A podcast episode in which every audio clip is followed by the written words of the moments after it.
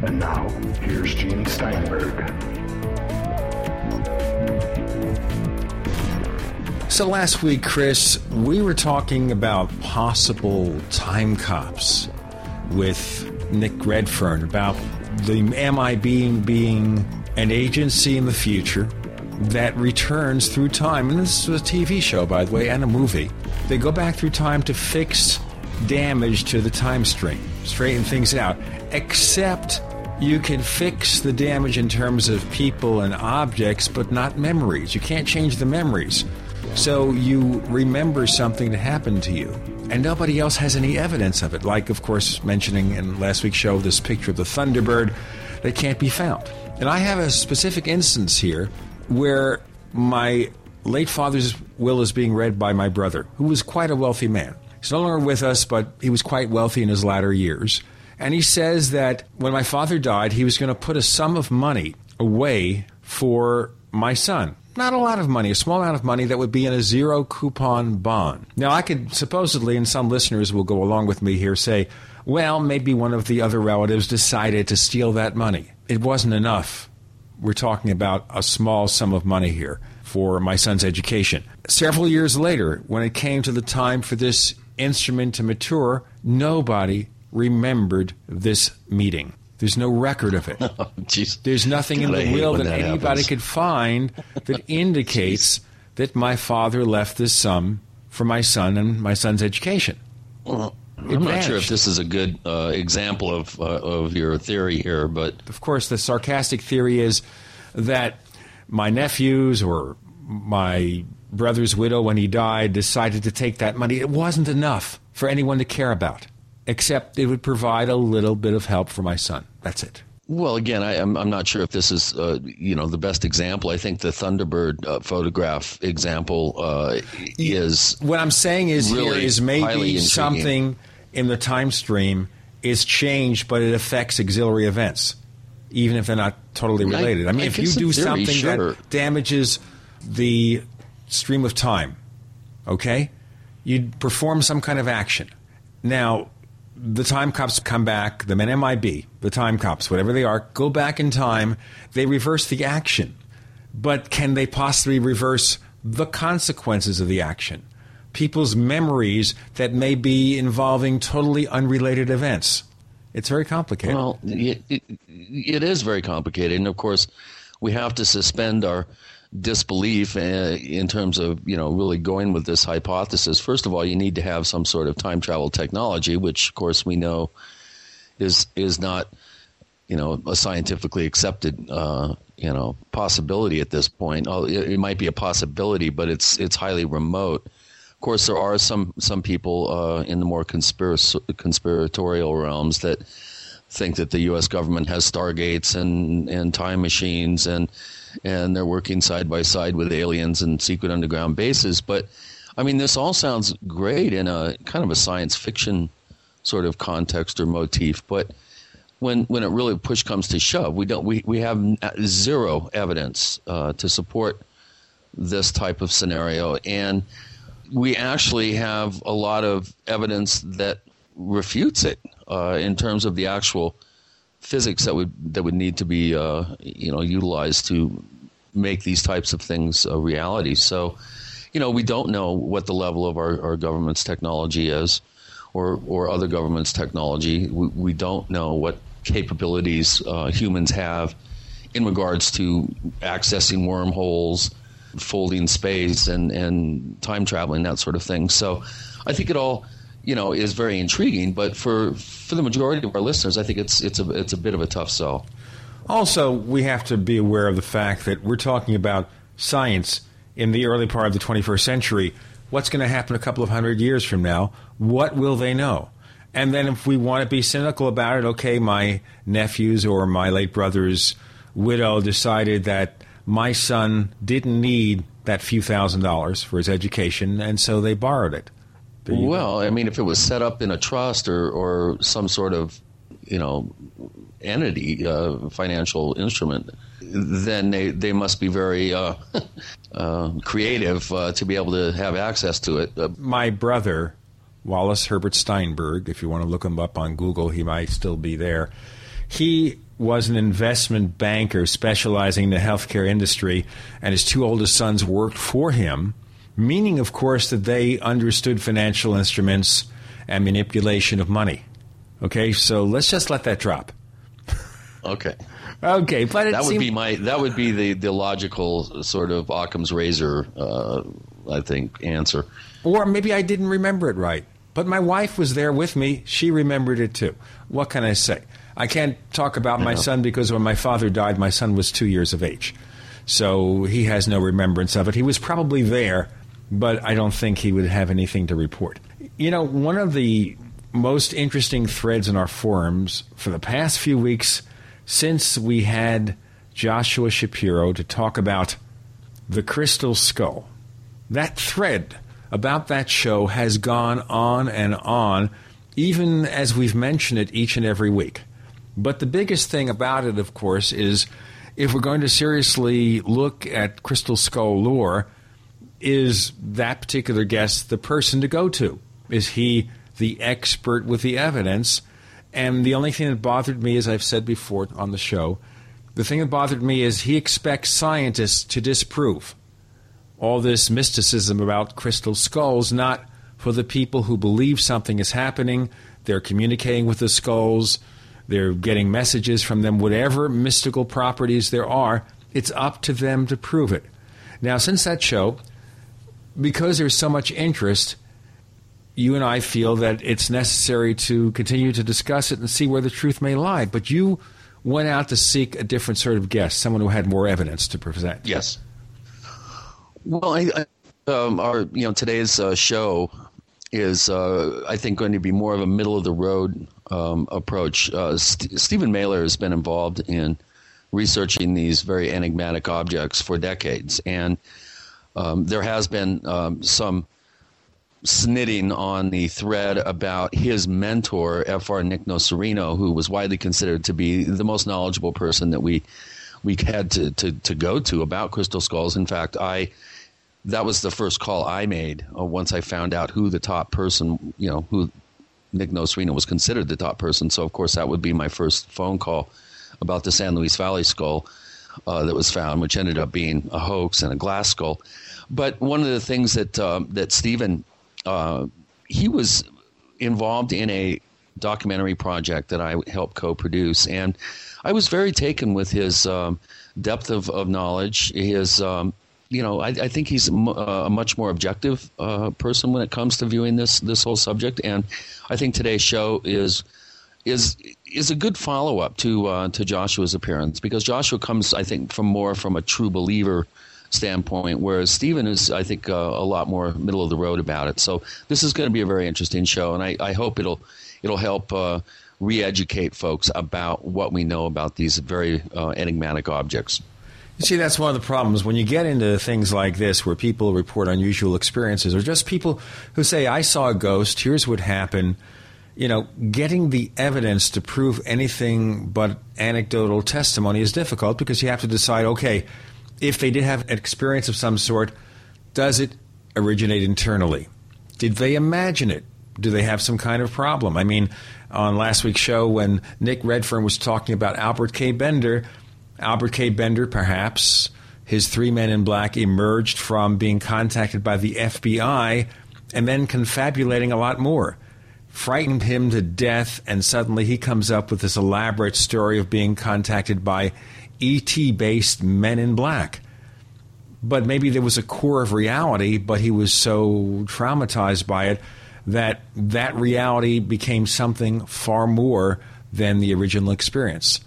And we have to wonder about some paranormal events, and that's the big problem. How do we get to the core of the event?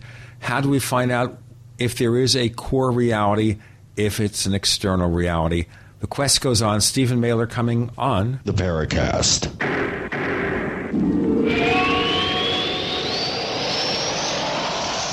Okay, so who is watching your home when you're not there? Help protect your home with a security system monitored by ADT. It's the leader in home security. Remember, ADT is the #1 monitoring service in the country. It comes with world-famous ADT yard signs. The monitoring cost is just $1 a day. You probably pay more for coffee. This is the safety for your family and your possessions. You can save up to 20% on homeowners insurance. Just call Protect Your Home, your authorized ADT dealer. Call now and get $850 of equipment and activation free. Call 1-866-778-3127. Call 1-866-778-3127. And here's our fast disclaimer.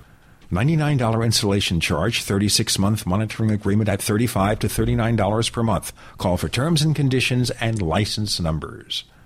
As many people know, ever since President Nixon took us off the gold standard, the U.S. dollar has been devaluing. What people don't know, however, is how this directly affects your personal finances. Is there a way to protect your portfolios from losing value? The answer to all of this is gold and silver. They both have maintained their purchasing power for 6,000 years. If you had $100,000 in cash and $100,000 in gold and silver back in 1913 and kept them until now, your cash would have the buying power of only $4,800, but your gold and silver would have the buying power of $3 million. The answer to protecting your assets is simple. Call John Ballman today at 1-800-686-2237, extension 169. Get all your questions answered before your money is worth zero. Call 1-800-686-2237, extension 169. Take action today while we still accept paper dollars for gold. That's 1-800-686-2237, extension 169. You've heard a lot lately about zeolite, but what is it and why do you need it? Zeolite is a beautiful, complex crystalline structure that encapsulates radiation and odors. ZeoKing zeolite naturally eliminates radiation poisoning your body may pick up from x-rays, security scanners, or nuclear fallout. ZeoKing flushes environmental toxins absorbed from smoke, cell phones, and chemicals, so it detoxifies heavy metals including mercury, lead, and cadmium. ZeoKing zeolite helps boost your immune system, allowing your body to balance itself and cut off food supply to cancer and parasites. Order your ZeoKing zeolite now from zeoking.com for only $39.99 and receive a free month supply with every order. Call 888-402-6779. That's 888-402-6779. Or visit zeoking.com. That's zeoking.com for natural elimination of radiation poisoning. For centuries, silver has been used as a powerful natural antibiotic, and as a listener to this station, you probably already know the benefits of using colloidal silver. With so many websites to choose from, finding a reputable, patriotic company with great products at affordable prices can be a difficult task. Introducing utopiasilver.com. Utopiasilver.com carries the best, most effective, and most affordable colloidal silver and colloidal gold products in the industry. Utopiasilver.com also carries products to fit your lifestyle, including weight loss, immune system defense, cleanses, herbs, joint and bone care, and much more. First-time customers using promo code GCN50 will receive 50% off all colloidal products. Visit us today at Utopia Silver, that's U-T-O-P-I-A Silver, utopiasilver.com, or call 888-213-4338. That's 888-213-4338,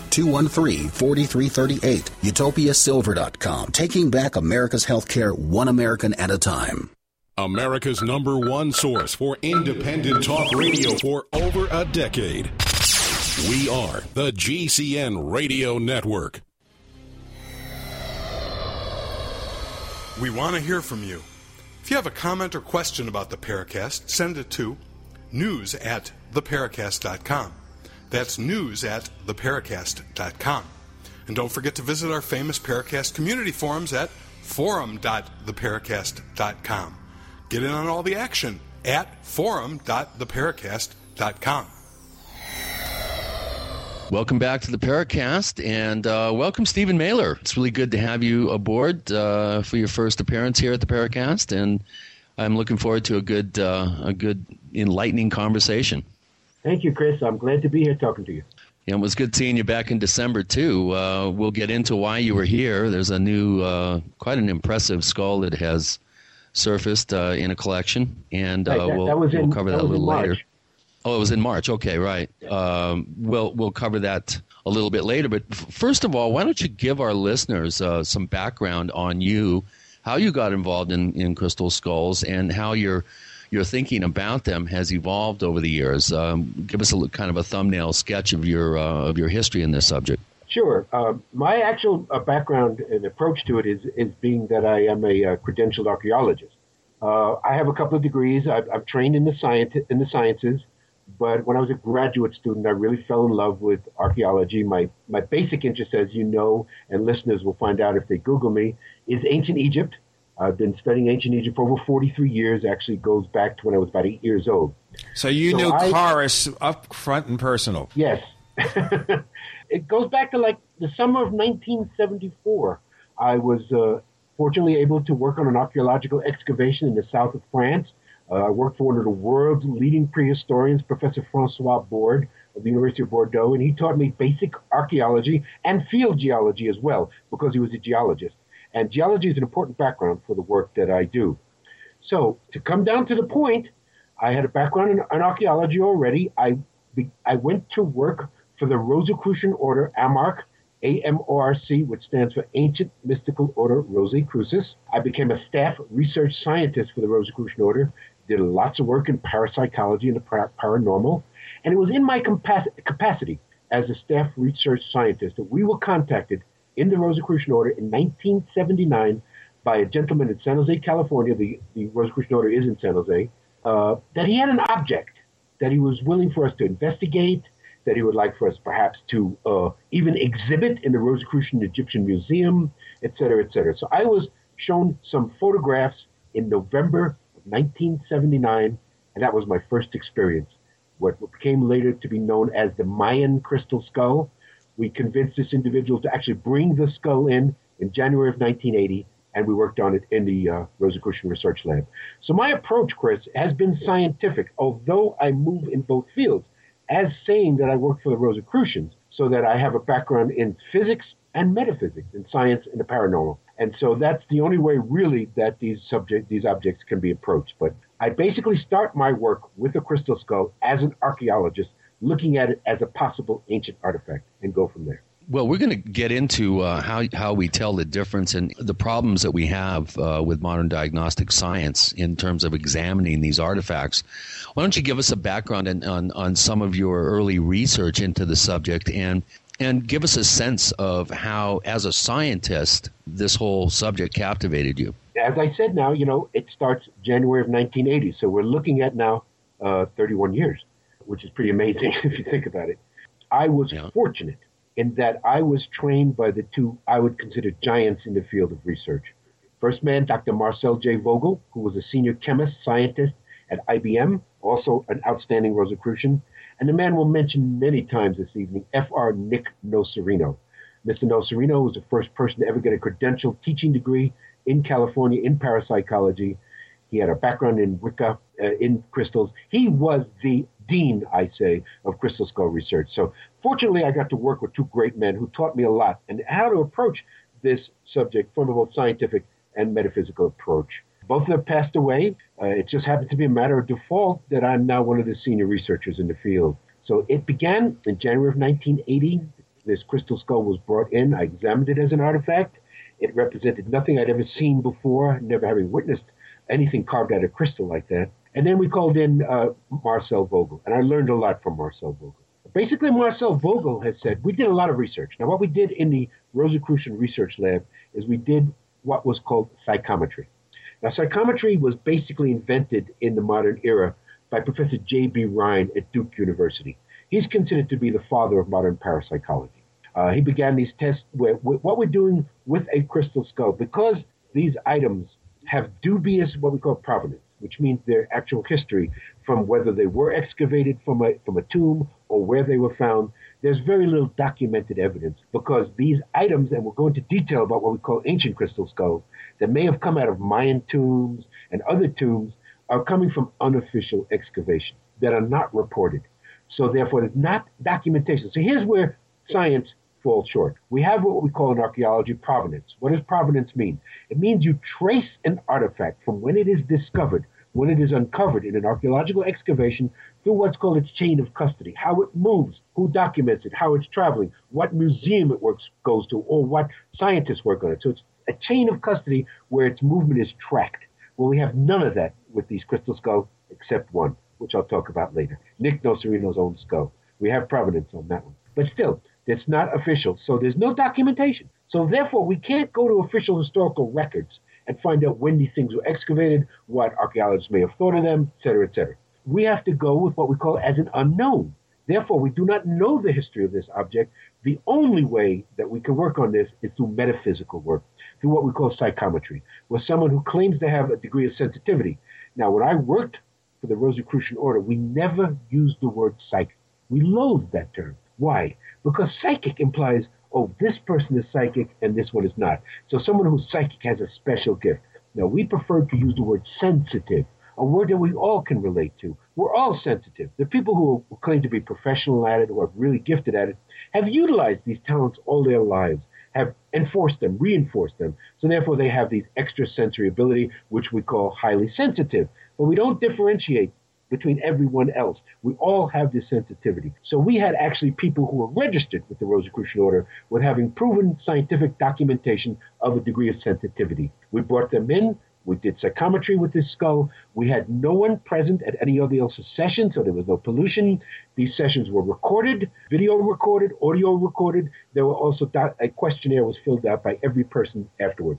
What we would then do is compare the results of these tests to see if what we could call are statistically significant events. What does that mean? Well, anything that's usually above 50%, better about 60% or 70%, what we call hit accuracy rate, cannot be attributed to mere chance. So there's some degree of scientific relevance there. So if someone, for example, when we worked with the first skull, the Mayan crystal skull, and it was named so by Nick Nocerino, who actually was the one who arranged for this skull to be brought into the States. I can go into more detail about that. A lot of his students working with the skull saw Mayan scenes in it, scene of the Maya, Mayan temples, Mayan tombs. So therefore, he called it the Mayan crystal skull. Are these sensitive, Stephen, or is this just average people that would see this? Nick Nocerino worked with highly trained sensitive that he trained himself. Okay. He was a master of masters. Nick Nocerino was called a teacher of teachers because a lot of Nick Nocerino students went on to become crystal students themselves, like Dale Walker, one of Chris Nocerino's top students, who wrote a book himself called The Crystal Book. I'll tell you what, we have to pursue this in our next segment. Stephen Mehler joins us. I'm Gene Steinberg. Chris O'Brien's the co-host. You're in The Paracast.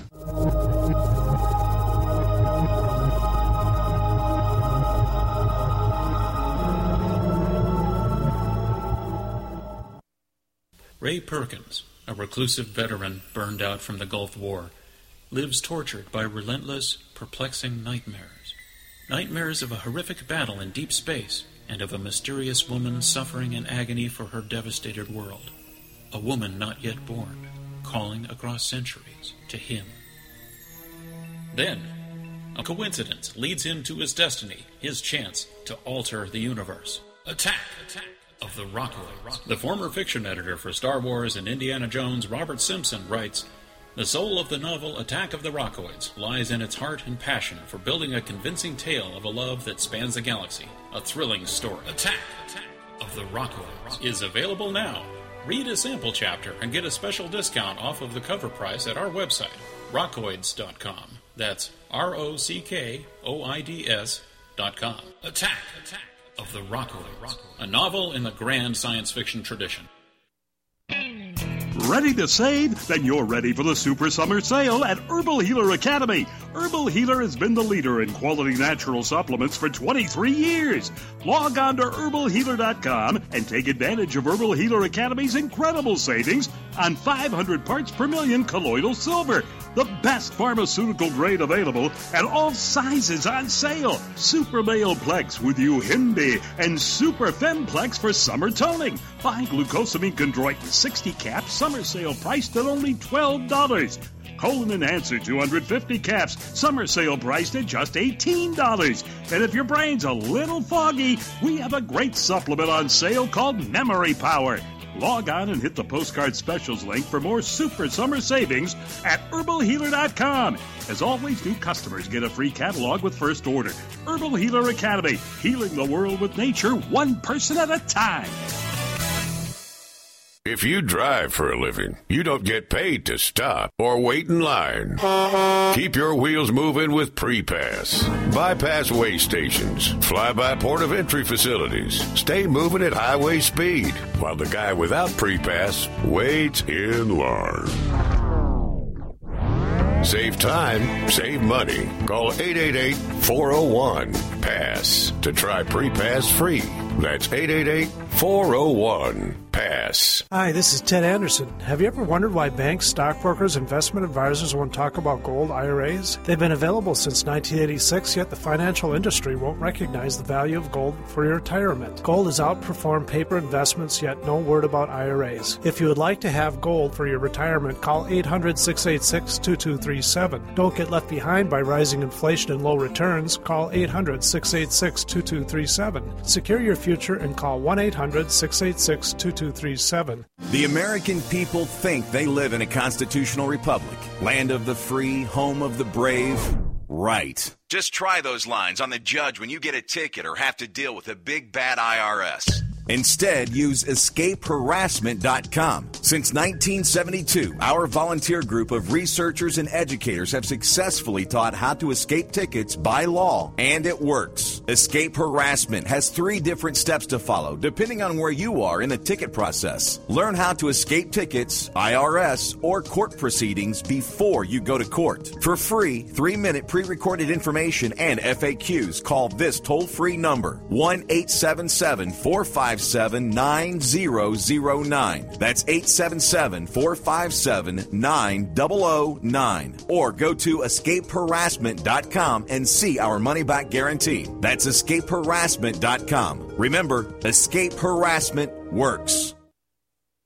Are you tired of searching for great talk radio? Something more important. Search no more.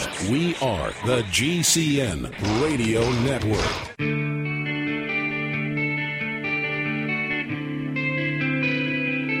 This is Jerome Clark, author of the UFO Encyclopedia and other books. You're listening to the Paracast.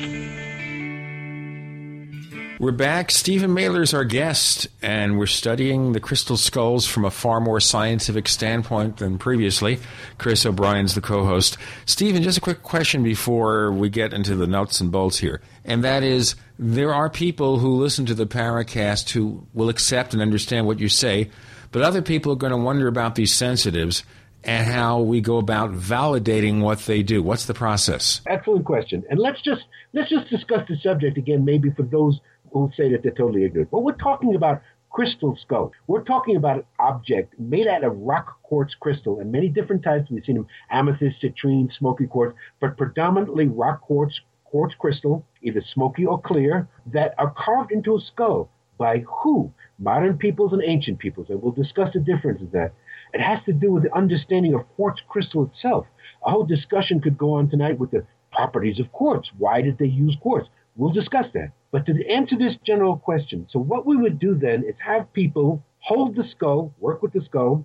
Now, there's different ways. There's actually a physical way, which is called scrying, which is an ancient term. You can't even find it in a dictionary anymore. What it's called is crystal gazing. This is something that's been going on for centuries and centuries, again, in the so-called metaphysical paranormal field. I think you're going 2 steps ahead of what I'm saying. The person who is adjudged to be a sensitive, okay, so he's someone who's getting far more than 50% accuracy in demonstrating some kind of psychic ability, right? Okay, how you would test someone. Here's the problem. The problem is, of course, that we have people who understand this. We have people who will say, okay, if they're so sensitive, contact the amazing Randy and get his $1 million, if you know what I mean.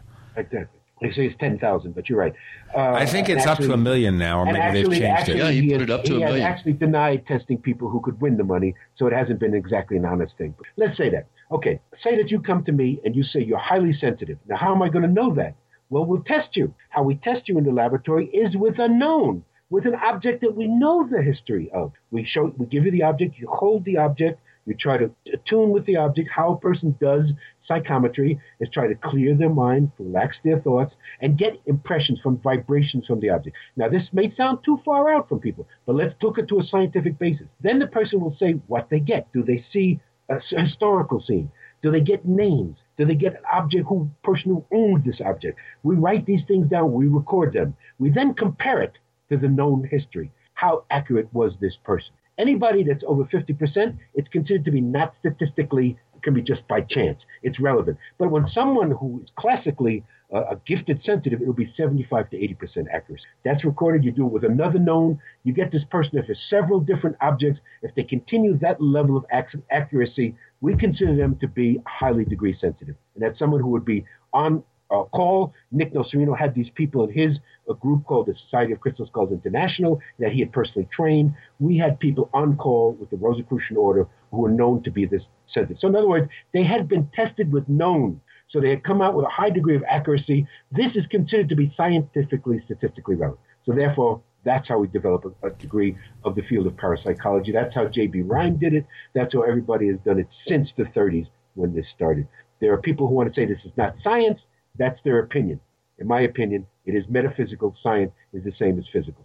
Okay, let's pursue this a little bit further. Yep. Okay, so these people who've been adjudged to have this sensitivity, they are given access to the skulls. Do they touch them? Do they look at them? Do they meditate? What do they do?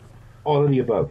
And we also include anybody who comes would want to come off the street and do that. So in other words, we're not just including your so-called known, accurate sensitives.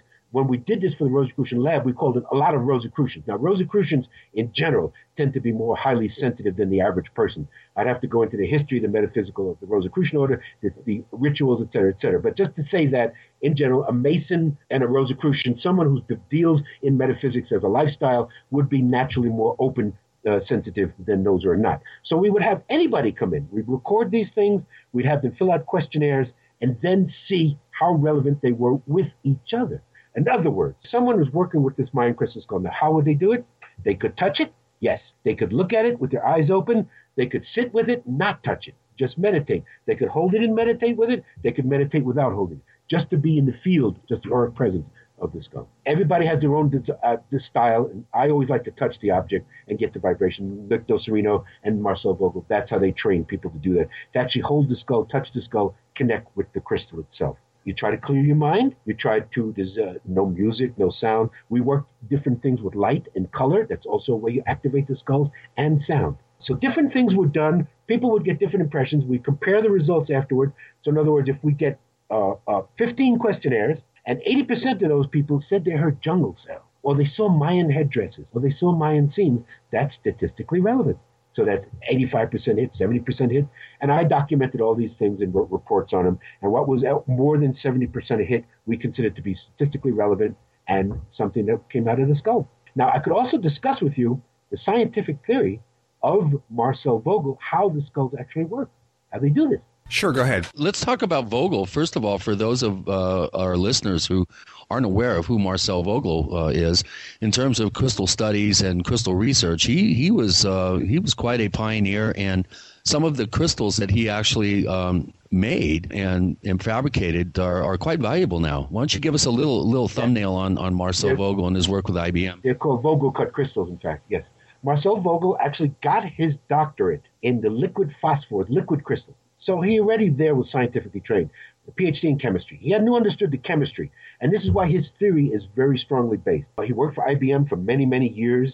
He was also a high-ranking Rosicrucian, was on call with the Rosicrucian Order to come in when objects like this had happened. When I called him in 1980, he had already worked with two known crystal skulls, the famous Mitchell Hedges crystal skull, which we can talk about before we're done, and a crystal skull that's in the British Museum, known as British Museum skull. So you already worked with two skulls. He came in, and this is a theory that Marcel Vogel had. Now, this is pure science. First, we'll start out with pure chemistry. Quartz crystal, chemical compound, silicon dioxide. One silicon atom bonded to two oxygen atoms. Now, you have in the crystalline lattice, the lattice work of the crystal, there are possible to have defects in the crystal. Now, this is pure crystallography. Anything I'm saying now, I will cut it off at the point when it stops being, but all the things I'm saying now is standard crystallography. Anybody could look this up in textbooks, the chemistry of crystals, and we'll see exactly what I'm saying. So two types of defects can be in the crystal lattice. One is called a line defect. One is called a point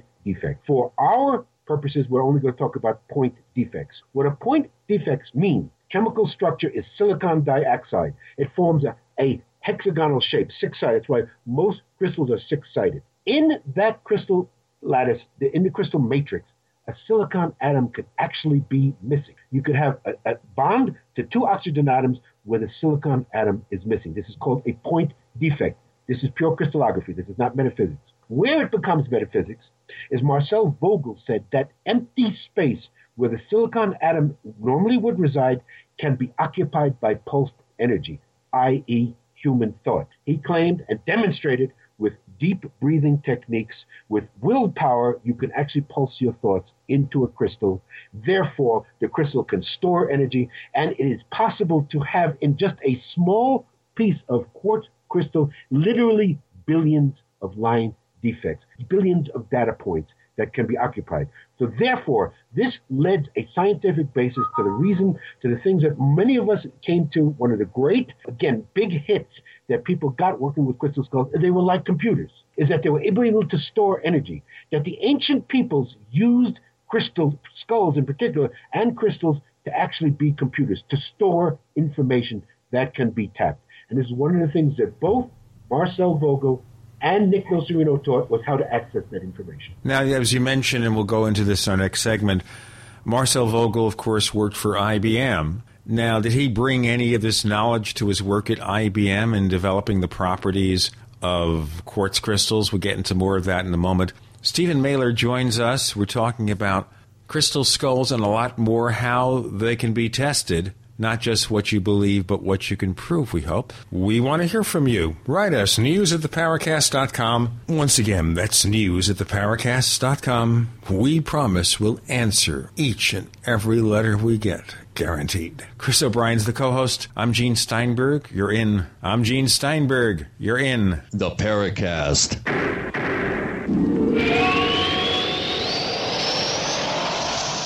So here's what happened. I was placing an order online. The site went down. It just stopped responding. It took hours before it returned, but I'd already placed the order with another company. If your site goes down, you could lose business. And if you have a business or personal site, you'll want to know it's easy to run and it will stay online. At iWeb, your site is hosted on one of the most reliable networks in the world. Check it out. iWeb.com. That's iWeb.com. For 58 years, Fate has provided true reports of the strange and unknown. Fate brings you the latest in all aspects of the paranormal, like angels and miracles, psychic phenomena, ghosts, UFOs, and much, much more. To receive your complimentary Fate magazine, call now at 1-800-728-2730 or visit their website at www.fatemag.com. That's 1-800-728-2730. What are you waiting for? Your fate awaits. If you're concerned about radiation poisoning from Japan, in the air, water, or food and can't find potassium iodide? Go to RestoreYourHealthNow.com and choose Liquid Zeolite. Liquid Zeolite is hands down the best product to remove radiation from your body and safely removes toxins, heavy metals, boosts energy levels, and promotes a strong immune system. For fatigue, muscle weakness, headaches, memory loss, influenza, joint pain, or toxic radiation poisoning, use Liquid Zeolite from RestoreYourHealthNow.com. Liquid Zeolite is so powerful it was used to clean up contamination in Chernobyl, yet so gentle you won't even know you're taking it. Liquid Zeolite comes with a money-back guarantee but is only available at RestoreYourHealthNow.com.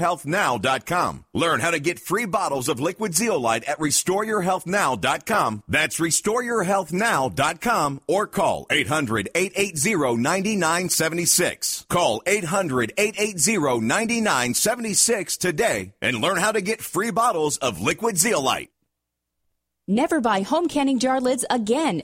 No kidding. When you buy Tadler reusable canning lids once, you'll never buy canning lids ever again. Safely store emergency preparedness foods for years. Traditional metal lids are single-use throwaways containing BPA. But Tadler reusable canning lids are guaranteed to last a lifetime when used as designed for home canning. Tadler lids are made with a USDA and FDA-approved food-grade plastic, safe for direct food contact, and contain no BPA. Tadler lids are dishwasher safe, usable with standard pressure or water bath canning. Eliminate food spoilage from acid corrosion, fit standard mason jars, are indefinitely reusable, and are proudly made in the USA. Place orders at reusablecanninglids.com or call 1-877-747-2793, 877-747-2793. Call 877-747-2793 or go to reusablecanninglids.com. That's reusablecanninglids.com for Tadler Reusable Canning Lids, the original since 1976.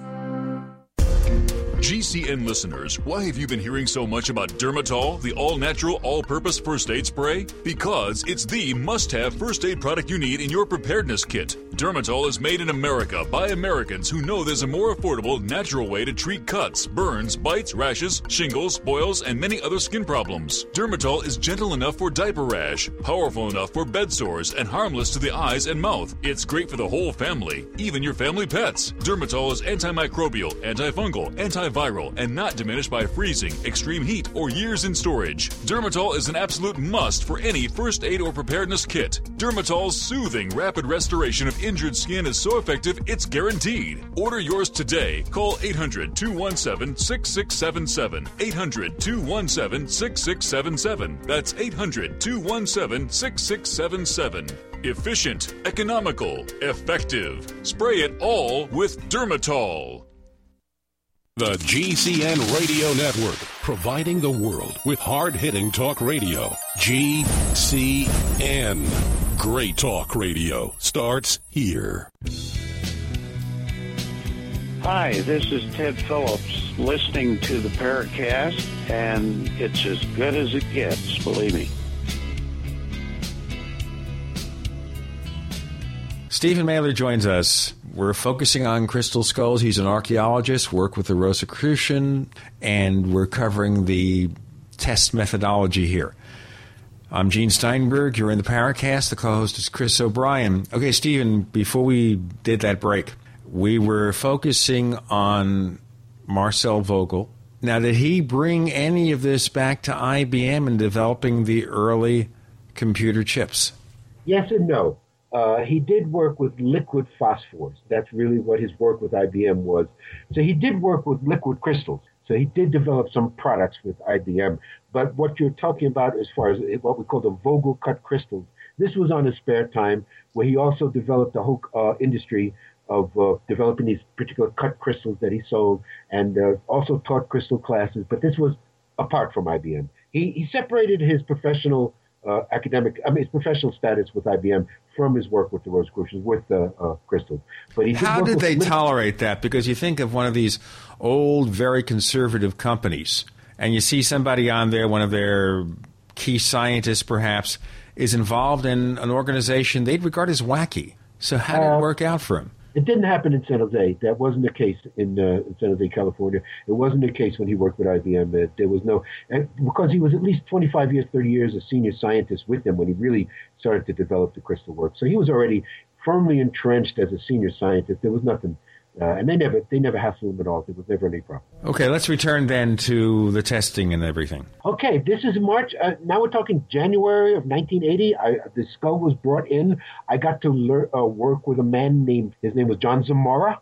He was a Mexican-American living in San Jose who was an agent, supposedly, for Mayans and a Mayan priest who were bringing a cache of things in. There's so many things we could talk about. I've already shown Chris some of this. Not only did they bring in crystal skulls, but they brought in genuine Mayan artifacts, carved jade, carved Olmec artifacts, carved of jade, and even Aztec pieces. So there was a whole cache. There was no doubt they were involved, this group, in getting to Mayan tombs. The gentleman who actually brought in these items was named Francisco Reyes, claimed to be a Mayan priest. I worked with him. He claimed that they were getting into Mayan tombs, and they were allowed to bring these things out. They were helping a starving village, etc. So he brought in more than one crystal skull. The first one was a Mayan crystal skull. I had a couple of sessions with it in the Rosicrucian lab. I actually took it home, got to work with it. It's when I started to do my own personal work with crystal skulls, and I realized that there's, again, this is where it becomes something that's difficult for people to understand, because straight academic science cannot deal with these objects. There's so much more to them. The understanding of crystal that is just pure physical, physiochemistry, and there's a metaphysical aspect that academic science cannot deal with. So, for example, most of the academic things that are coming out, particularly by a woman named Jane Walsh, who is the resident anthropologist at the Smithsonian, she's claiming that all the crystal skulls are phony, in her words, meaning that they're all modern carved by machines. However, the idea was with Nick Nocerino, who I met in 1983, got to work with an amethyst crystal skull with him, and from 1983 to 2004, his passing, he was my supreme teacher in crystal skull research. He developed a scientific approach where he developed a three-part type system to classify the skulls. what we would call a contemporary skull, yes, is a crystal skull that's been carved within the last 50 to 100 years. A skull that may be carved as a crystal carved as a skull more than 100 years, we say is old, a couple hundred years. He put an arbitrary date. If a crystal has been carved into a skull over 1,000 years ago, we call it an ancient crystal skull. So this is where we come into the fact, are these genuinely ancient artifacts? And we can discuss how I deal with testing that, and that has to do with, as Chris mentioned, the skull I just recently got to see in Sedona, Arizona, which I've written an article about for David Hatcher Childress' next issue of Wex magazine, how we actually scientifically contest a crystal skull.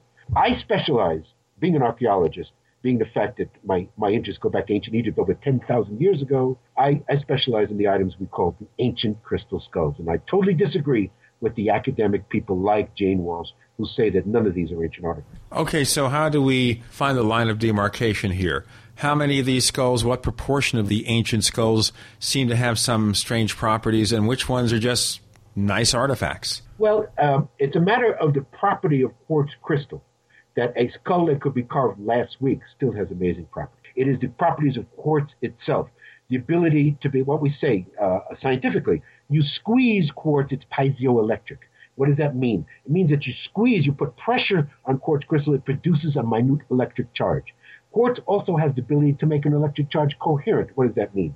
An electrical charge that's jumping all over the place, if you beam it through quartz crystal, it makes that charge coherent. This is why we have the silicon chip industry, why the computer we're talking to each other over is based on silicon, why our watch timepieces. Silicon has the amazing ability to take an electrical charge and make it coherent. It can act as a step-up generator and a step-down generator. So this is quartz itself. Quartz itself is an amazing object. It's an amazing phenomenon. So all crystal skulls, whether it's carved last week, 200 years ago, or 1,000 years ago, the difference with the ancient crystal skulls is what we can go into detail. We accept that these crystalline structures have properties that certainly can be used in computers, just like we, of course, use silicon wafers and everything, building personal computers, all that stuff. We know that's done. We know that's science. We know that we can program things into them. But if we look at ancient objects, are we thinking maybe the ancients had computers too? Or is it one of those things? Well, actually saying that this crystal itself was the computer. Again, Vogel said if there are these point defects, there's an empty space in the crystalline lattice. He actually demonstrated using staccato deep breathing, also the same type of technique that that Nick Nocerino would use to become attuned to a skull.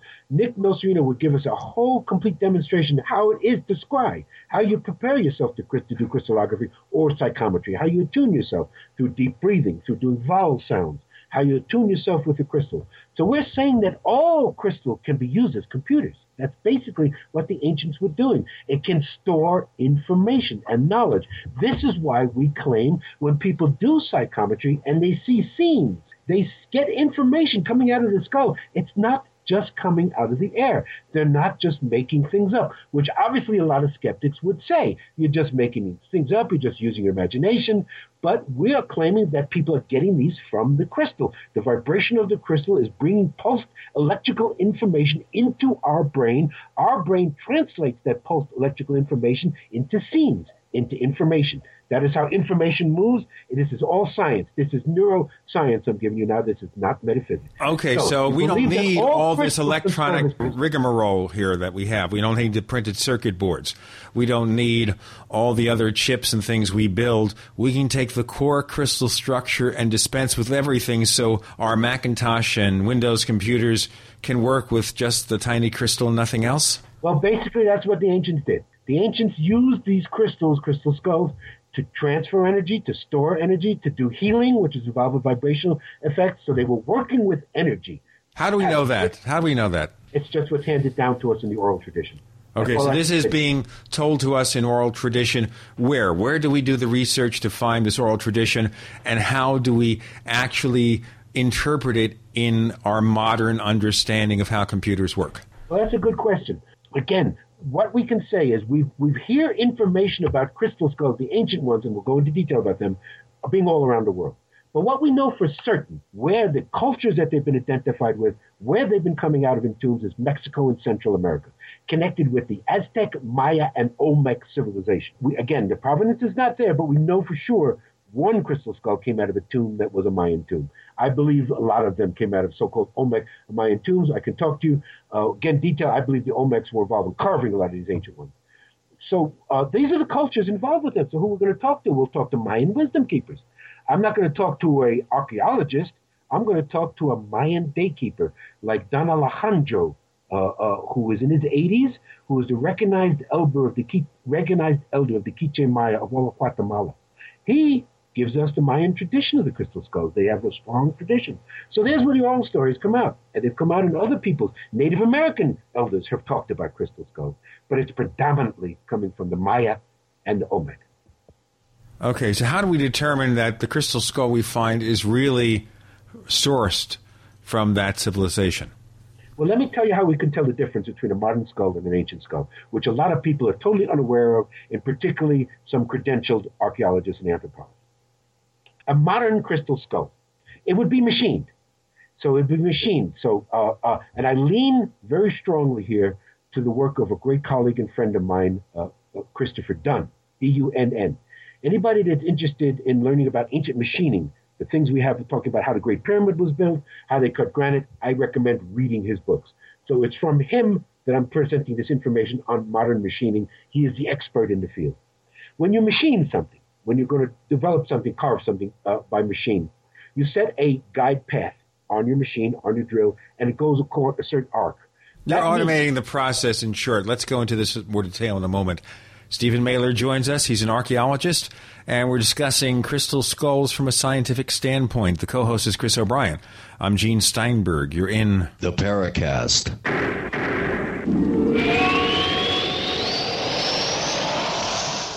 Hi, this is Ted Anderson. If you'd like to listen to GCN programs on the go, I have great news. GCN has created a Droid and iPhone application, and it's free. Just as easy as going to GCNlive.com, click on the banner, and download. Before you know it, you'll be listening to your favorite hard-hitting GCN shows, live or on demand, right on your Droid or iPhone, 24/7 and on the go. So download the Droid and iPhone app free by clicking on the banner at GCNlive.com. Thanks again for listening to GCNlive.com. Again, that's GCNlive.com. We the people grow cotton, weave fabric, engrave ink, embed strips and fibers to protect from counterfeit, then carting to a private bank, having it lent back at interest, forcing taxes to service debt. This capitalism, or was Jefferson correct when stating a central bank issuing the public currency is a greater menace to the liberties of the people than a standing army? Ted Anderson, I'm placing a free silver dollar in a book that explains our monetary system. Call for your copy, 800-686-2237. It's time to understand the system. Call 800-686-2237. That's 800-686-2237.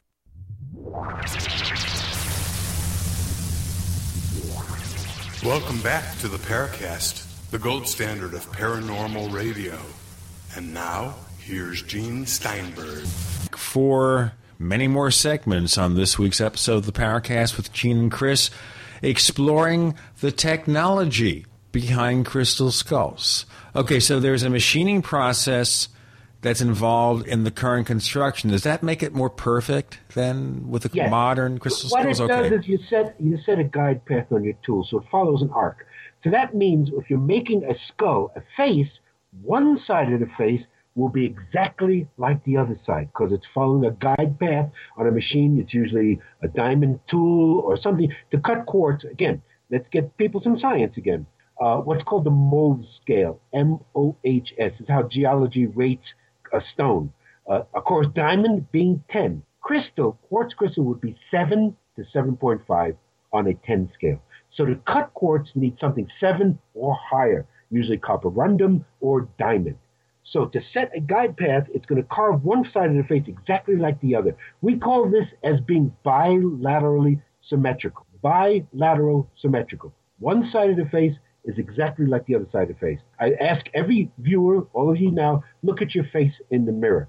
Your face is not like that. One eye can be lower than the other, one nostril higher than the other, one cheekbone. Our face anatomically is not bilaterally symmetrical. It is different. So you look at it, what we call a purported ancient crystal skull. The first thing we can look at from observation is it bilaterally symmetrical? And the skulls I'll mention to you that I documented as being ancient, the Mayan crystal skull, the amethyst crystal skull, the Shana Ra, Max, the one I'm going to talk about, Einstein, none of these skulls are bilaterally symmetric. So there's a minor point of imperfection about them. Not minor. That that's major, Gene. Okay, well, we want to clarify that, okay, because these are made by hand. That's correct. There you go. Now we're looking at it. So now we observe the polish. When you're using a machine to polish a crystal skull, any crystal, it's going to be finely polished, smooth as glass, no imperfection. They machine it over and over. Why are they doing it? Understand, why are we making a contemporary crystal skull? We're making it to be sold. We're making it to be sold. Let's talk about capitalism here. Anything that's done in this last 100 years or 200 years is going to be made to be sold predominantly. So they were carving it perfect, to look smooth, to look clean, to look nice, so somebody's going to look at it aesthetically pleasing and buy it. When we look at a Max, a Shana Ra, or let's go back to the first one I talked about, the Mayan crystal skull. The first one I looked at as an archaeologist in 1980, I noticed it was not finely polished. There were cut marks. There were bumps. It looks like it was carved by hand. That is one important distinction from an ancient skull to a modern skull. They were carved by hand. How were they carved by hand? We have many different theories we can talk about. So that's number one. So we're not looking in terms of ET technology or ancient astronauts here. We're talking about primitive peoples who use the implements of their society to build these things. Well, you bring a great point, because that's a whole subject of discussion. You've got a whole group of people who look at these ancient skulls and says they have to be ancient aliens because ancient people couldn't have done that. We don't agree with that. If you're asking my opinion, based on 30 years of research, I say ancient peoples carved these skulls by hand. They had knowledge of diamonds. We see the same thing in ancient Egypt, that they were using diamond drills to cut granite over 10,000 years ago. So ancient people had the knowledge of diamond. They didn't use machines to cut these skulls, but they had used some type of diamond sand, diamond grit, somehow diamond tools, and very painstaking. And we say what we see in the ancient skulls, as opposed to the modern skulls, is the intent of the carver is in the skull. This becomes paranormal and metaphysical, but there's a definite difference between an ancient skull and a modern skull due to the energy, due to how long it's been used by humans, and due to the intent of the carver. Again, a modern skull is carved to be sold. It's going to look as pretty as they can make it, shiny, polishy, using very nice. I mean, we see crystal skulls today in every possible crystal you can imagine, including skulls out of diamond that are called, one that's up for sale. I can give you the website for $10 million. A diamond-encrusted skull. But every possible crystal now you can think of, emerald, ruby, whatever, is crystal skull made out of. And the ancients did, too. They chose their favorite skull.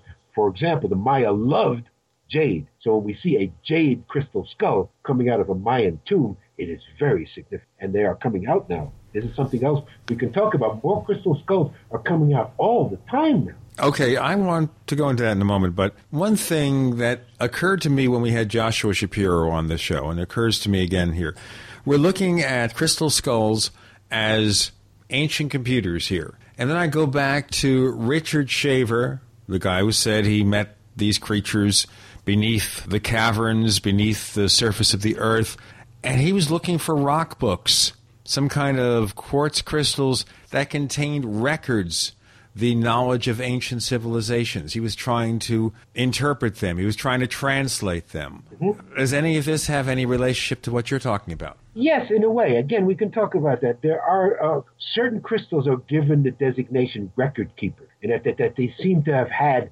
many so-called point defects, and they have an infinite capacity to store information.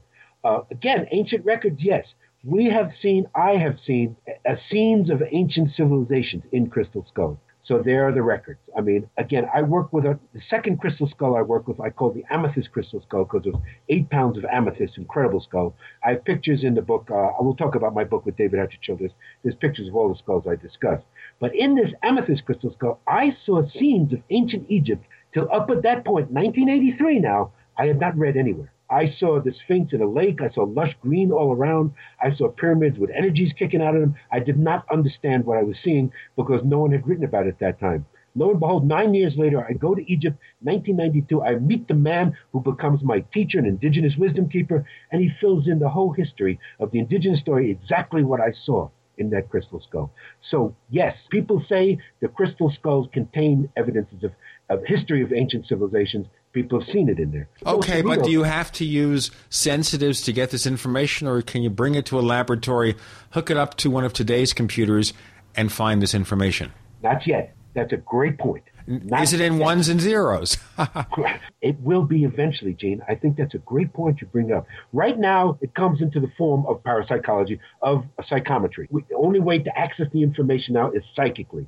But I do believe you've hit on a great point. I do believe one day we will be able to hook these crystal skulls up to a computer and see visual images coming out of this. That sounds like a great screenplay. Sure. That'd make a great screenplay. You know, I think Lucas could have followed up on with India, you know. Right. Before we get too far down the road, I'm going to go back to the whole idea of ancient people having the technology and the technological prowess and materials to actually fabricate these things. Where did, let's say, for instance, the Olmec or the Maya, how did they have access to diamonds? Is there any sort of source of diamonds north of Brazil? Or? No.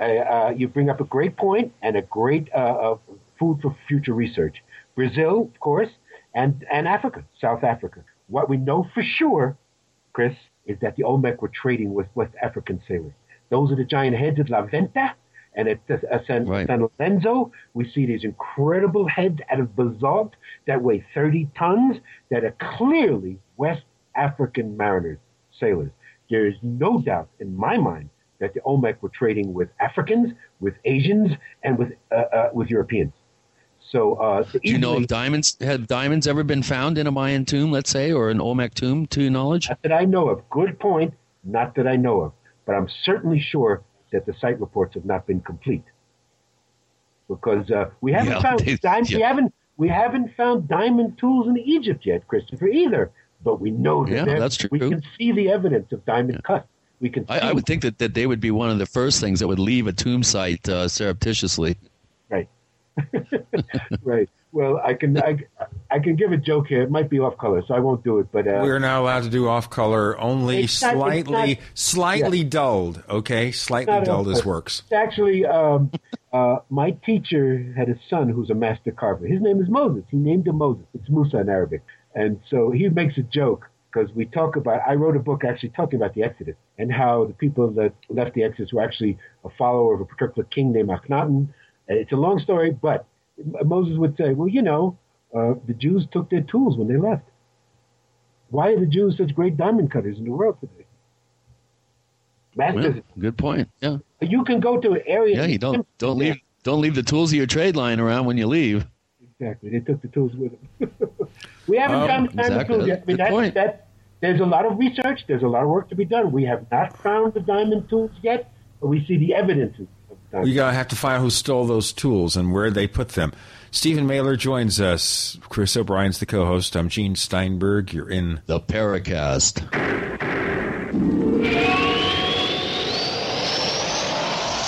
Have you been sitting on a few great domain name ideas but haven't locked them in for yourself? Good. Now you can buy them through the #1 domain name registrar, Namecheap.com, as voted by the top tech blog Lifehacker. Just like the name says, you can buy domains cheap, as low as $2.99. And every new domain comes with WhoisGuard, our special privacy service, free for the first year. Now that you know, it's time to grab those domain names before someone else does. Namecheap.com. Go now. Namecheap.com. Fate Magazine provides true reports of the strange and unknown. Keep up with the latest on angels and miracles, psychic phenomena, ghosts, UFOs, life after death, and much, much more. To receive your free issue of Fate Magazine, call now at 1-800-728-2730 or visit their website at www.fatemag.com. That's 1-800-728-2730. What are you waiting for?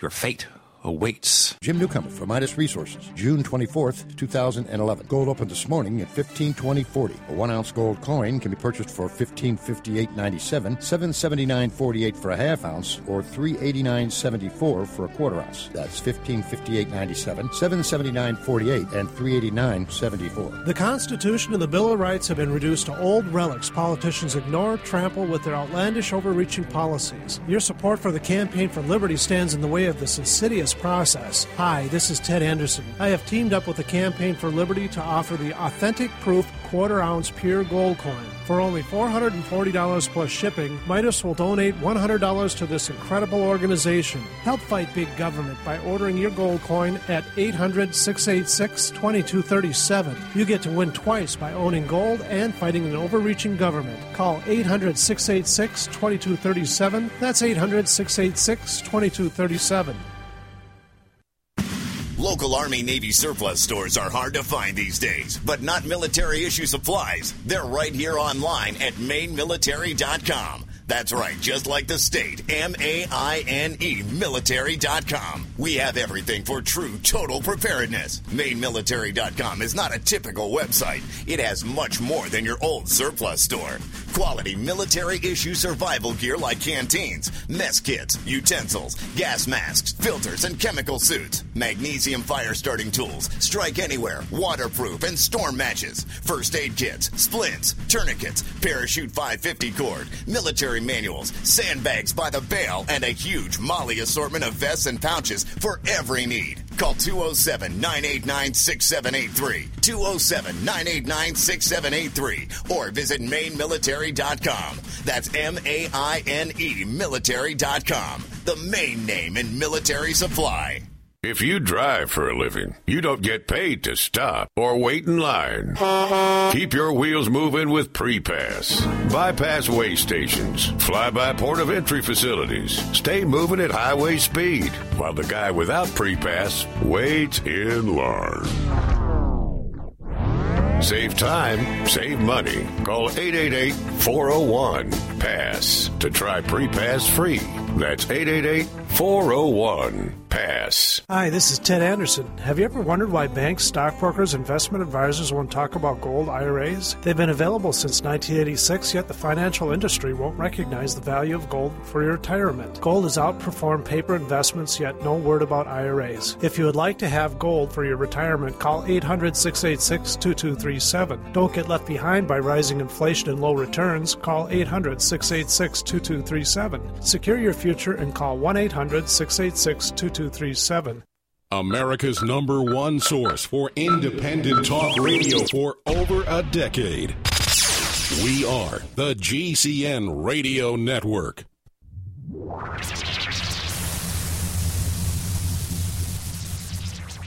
We want to hear from you.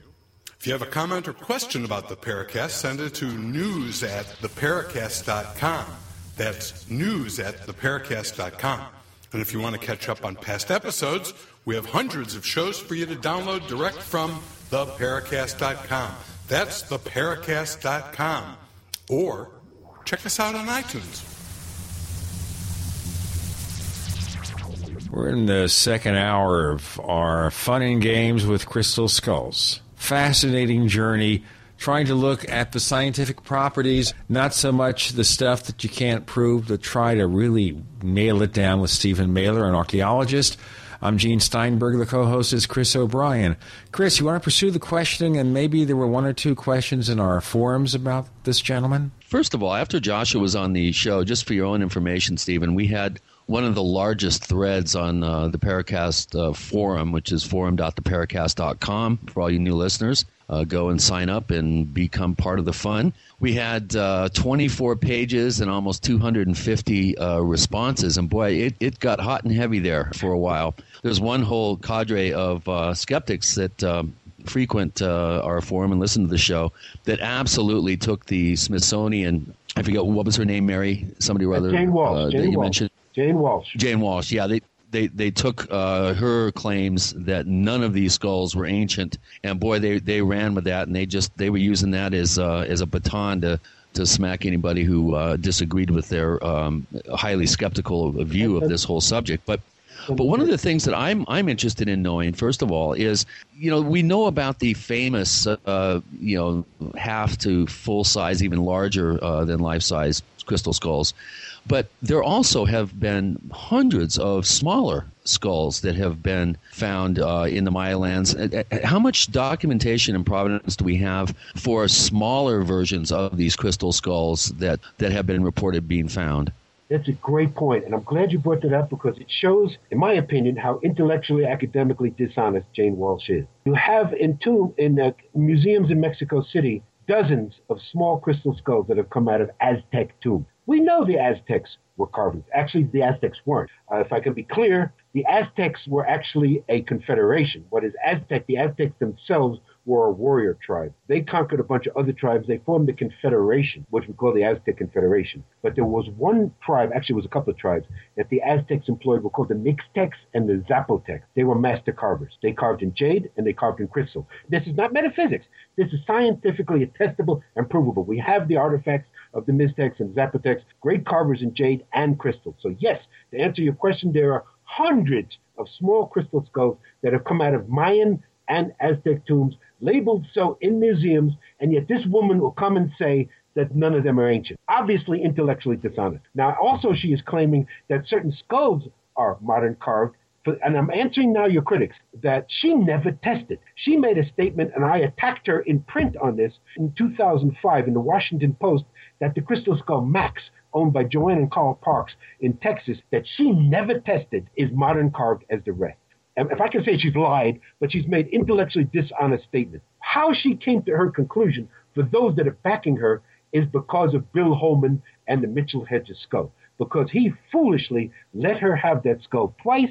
She made casts of the jaw and the teeth, ran it through her electron scanning microscope, saw these straight cut marks that looks like it's from a modern tool, and she declared unequivocally the Mitchell Hedges skull is a phony, it is modern carved, and all of them therefore are phony. The irony of this is we agree with her. Nick Nocerino was the first one who told me in 1998 that Anna Mitchell Hedges' story about the Mitchell Hedges skull is a complete fabrication. She was never at Lubantun. That skull was never found at Lubantun. That skull was never carved by the Maya. It is a modern carved skull. So therefore, Jane Walsh was able to use that, to get that information on that skull, and then use it against every other skull we talk about, which she has not tested personally. She has not tested Shana Ra. She has not tested Einstein. She has not tested the Mayan skull or the amethyst skull, and she has not tested a Max. So she lies when she talks about that. These skulls are ancient artifacts. She did test the British skull, correct? Which is almost a twin to the Mitchell Hedges. And it is modern carved. So you see, we have a lot of modern carved skulls, full-size modern carved skulls, which fool people. There are a couple out there, I'm not going to mention specifically, that are out in the field now that are being called ancient that are not. But there are those that are. And the fact is that Jane Walsh, the resident archaeologist, anthropologist of the Smithsonian Institute, has never done an excavation in her life. She has never been to a Mayan tomb. She's never been to the Mayan sites. She's never talked to a Mayan elder. She just goes about one testing. She sees her little electron microscope, and therefore they're all phony. So those of you, or your people that want to stand by her, bring them on, because this woman is intellectually and academically dishonest. And we're quoting you on that. Absolutely. And I've been quoted already on George Norrie, on Coast to Coast, and on all these shows, Jeff Renz, and in print saying that. And I'll challenge her anytime to come test Max with me and prove that Max is modern carved. Have you physically contacted her and said, okay, let's put your claims to the test? No, I just called her out in public and on the radio. Well, why not contact her? Why not say, okay, you know, I've been challenging you. You're not responding. Let's have the challenge. Let's put it to the test. Let's see what you can do, and I'll show you what I could do. Well, you're talking about an honest, intellectually scientific debate, which doesn't exist with these people. She would not recognize she would not recognize my credentials, and she would refuse to take part. I know the answer beforehand. You know what? Just for the heck of it, how about trying and let us know on the Paracast? If she ignores you, fine. If she says, I'm not going to do it, fine, but why not contact her? That's a good point, Gene. I'll try that. Chris. Okay, here's another question that I had about Max. I had a personal experience with Max that I cannot explain. I was taken to task on the Paracast forum for mentioning it on the Joshua Shapiro episode. I sat with it, and it's a very interesting skull because it's dark on half of it, and the other side is quite clear and gemmy. And Max has physically changed. I first saw Max in 1989. Today, in 2011, there is a whole side of Max's jaw, which is clear, which was cloudy 20 years ago, which shows that the crystal is interacting, we say with human mind, interacting with something. The crystal is changing. Max is also getting citrine. He's getting yellow in one side of his face, which was not there. No kidding. Wow, I didn't know that. I witnessed something inside of it that was some very unusual light refractions that I got the distinct impression was like a TV set was trying to turn on inside the matrix of the skull, which I found very surprising. And, of course, mentioning that on the Joshua episode put me in some, well, that's some ridiculous. Pretty... Well, let me clear up some more history, because we want history. I am the one who turned Joshua Shapiro onto crystal skull, period. 1982, he was just a rambling person going around San Jose, California. He came, we had a booth, a friend of mine, in a San Jose Renaissance Fair. We had crystal skull pictures. That's the first time he ever saw. 1983, I introduced him to the amethyst crystal skull. I am the one who showed Joshua Shapiro his first crystal skull. I am the one who turned him on to all of that. Let's be clear, Joshua Shapiro is not a scientist. He is not an archaeologist. He is just a journalist. That's how he approaches these subjects, not as a scientist. I first came to this subject as a scientist, but because I am a mystic and a scientist, I can walk in both fields. So did Nick Nocerino. So did Marcel Vogel. It is the only way to understand these things. So people want to remain skeptical, want to hear you tell a story like that. I can give you literally thousands of stories of people who claim miraculous healings from Max, who've seen incredible things, who've gotten information, who have gotten information about themselves personally that's enhanced their lives. Joanne Parks, who will be writing her own book on this, documenting literally thousands of healings. I'll tell you what, we'll get into more of this, Stephen, in a moment.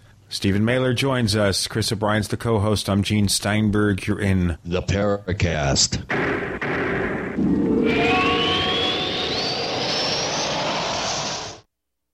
Ray Perkins, a reclusive veteran burned out from the Gulf War, lives tortured by relentless, perplexing nightmares.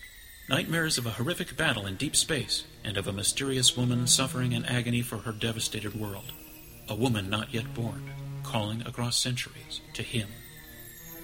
Then, a coincidence leads him to his destiny, his chance to alter the universe. Attack of the Rockaways. The former fiction editor for Star Wars and Indiana Jones, Robert Simpson, writes, "The soul of the novel Attack of the Rockaways lies in its heart and passion for building a convincing tale of a love that spans a galaxy, a thrilling story. Attack of the Rockaways is available now. Read a sample chapter and get a special discount off of the cover price at our website, rockoids.com. That's ROCKOIDS.com. Attack of the Rockoids, a novel in the grand science fiction tradition. Are you still a traditional smoker? Now experience a new lifestyle and try vaping with e-cigarettes by LeSig. Imagine no ashes, stains, nasty smell, or coughing and hacking. With LeSig e-cigarette's revolutionary microelectronic technology, rechargeable battery, and unique replaceable cartridge, you'll get all the benefits and satisfaction of smoking without the hazards. Choose your taste from a wide variety of our new American-made Vaporeon e-liquids at LeSig.com. And LeSig smokes the competition by serving thousands of worldwide customers with real people customer service, fast, free, same-day shipping, and a 30-day warranty and satisfaction guarantee. So are you ready for a new vaping lifestyle? Then call 870-518-4307. That's 870-518-4307. Or visit LeSig.com, spelled LECIG.com. LeSig e-cigarettes for today's modern smoker. Is your church, school, or organization desperately looking for new fundraising ideas? Tired of the same old candles or candy, taking orders, inventory, and low profits? Well, here's great news.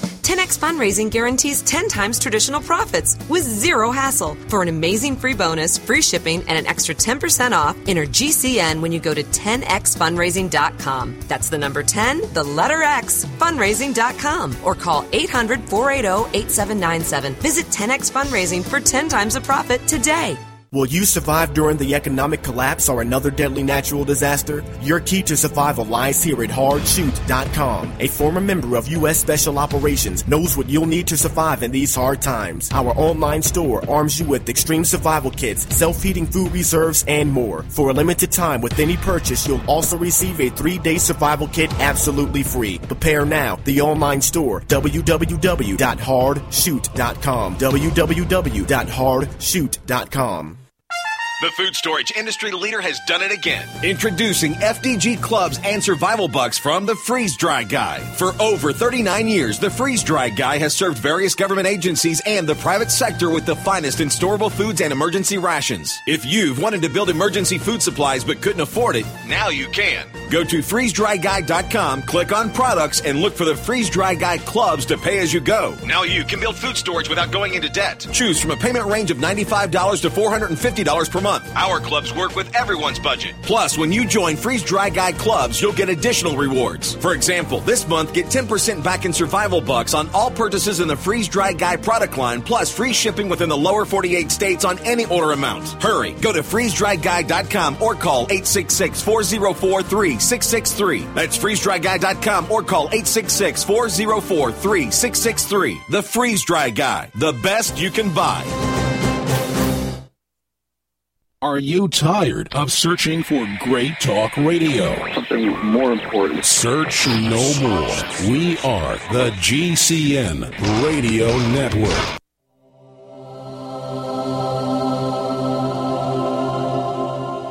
This is the Paracast. You never know what's going to happen next. Stephen Mehler talking about scientific research and crystal skulls. I'm Gene Steinberg. Chris O'Brien is the co-host here in the Paracast. Okay, so let's look at that. As far as you're concerned, Joshua Shapiro is a journalist. Do you think maybe he comes to conclusions too readily without supporting evidence? What's your opinion? He's not grounded in his research. That's why... Again, I'm not here to try to put somebody down, but it's not the point. We just want an honest criticism. His information is not as clean as it could be. Let's put it that way. Okay. Oh, that was a good way of putting it. Okay, here's a question that I have about Joanna Parks and Max. Now, there has been a claim made that she has absolutely taken Max off the table in terms of any potential scientific testing. Is this true? Would she be willing, if the conditions were correct and the proper protocols were in place, would she be willing to allow testing of Max to look for machine marks and that sort of thing? Absolutely. In fact, we took part in a television documentary in 2008 from NBC. Flew me to New York, flew her to New York, brought me out to Brooklyn College Department of Anthropology. For 2.5 hours, they videoed me working with Max, showing how, as an archaeologist, you look at it, how to test it, how to examine it, how you can see that Max is ancient.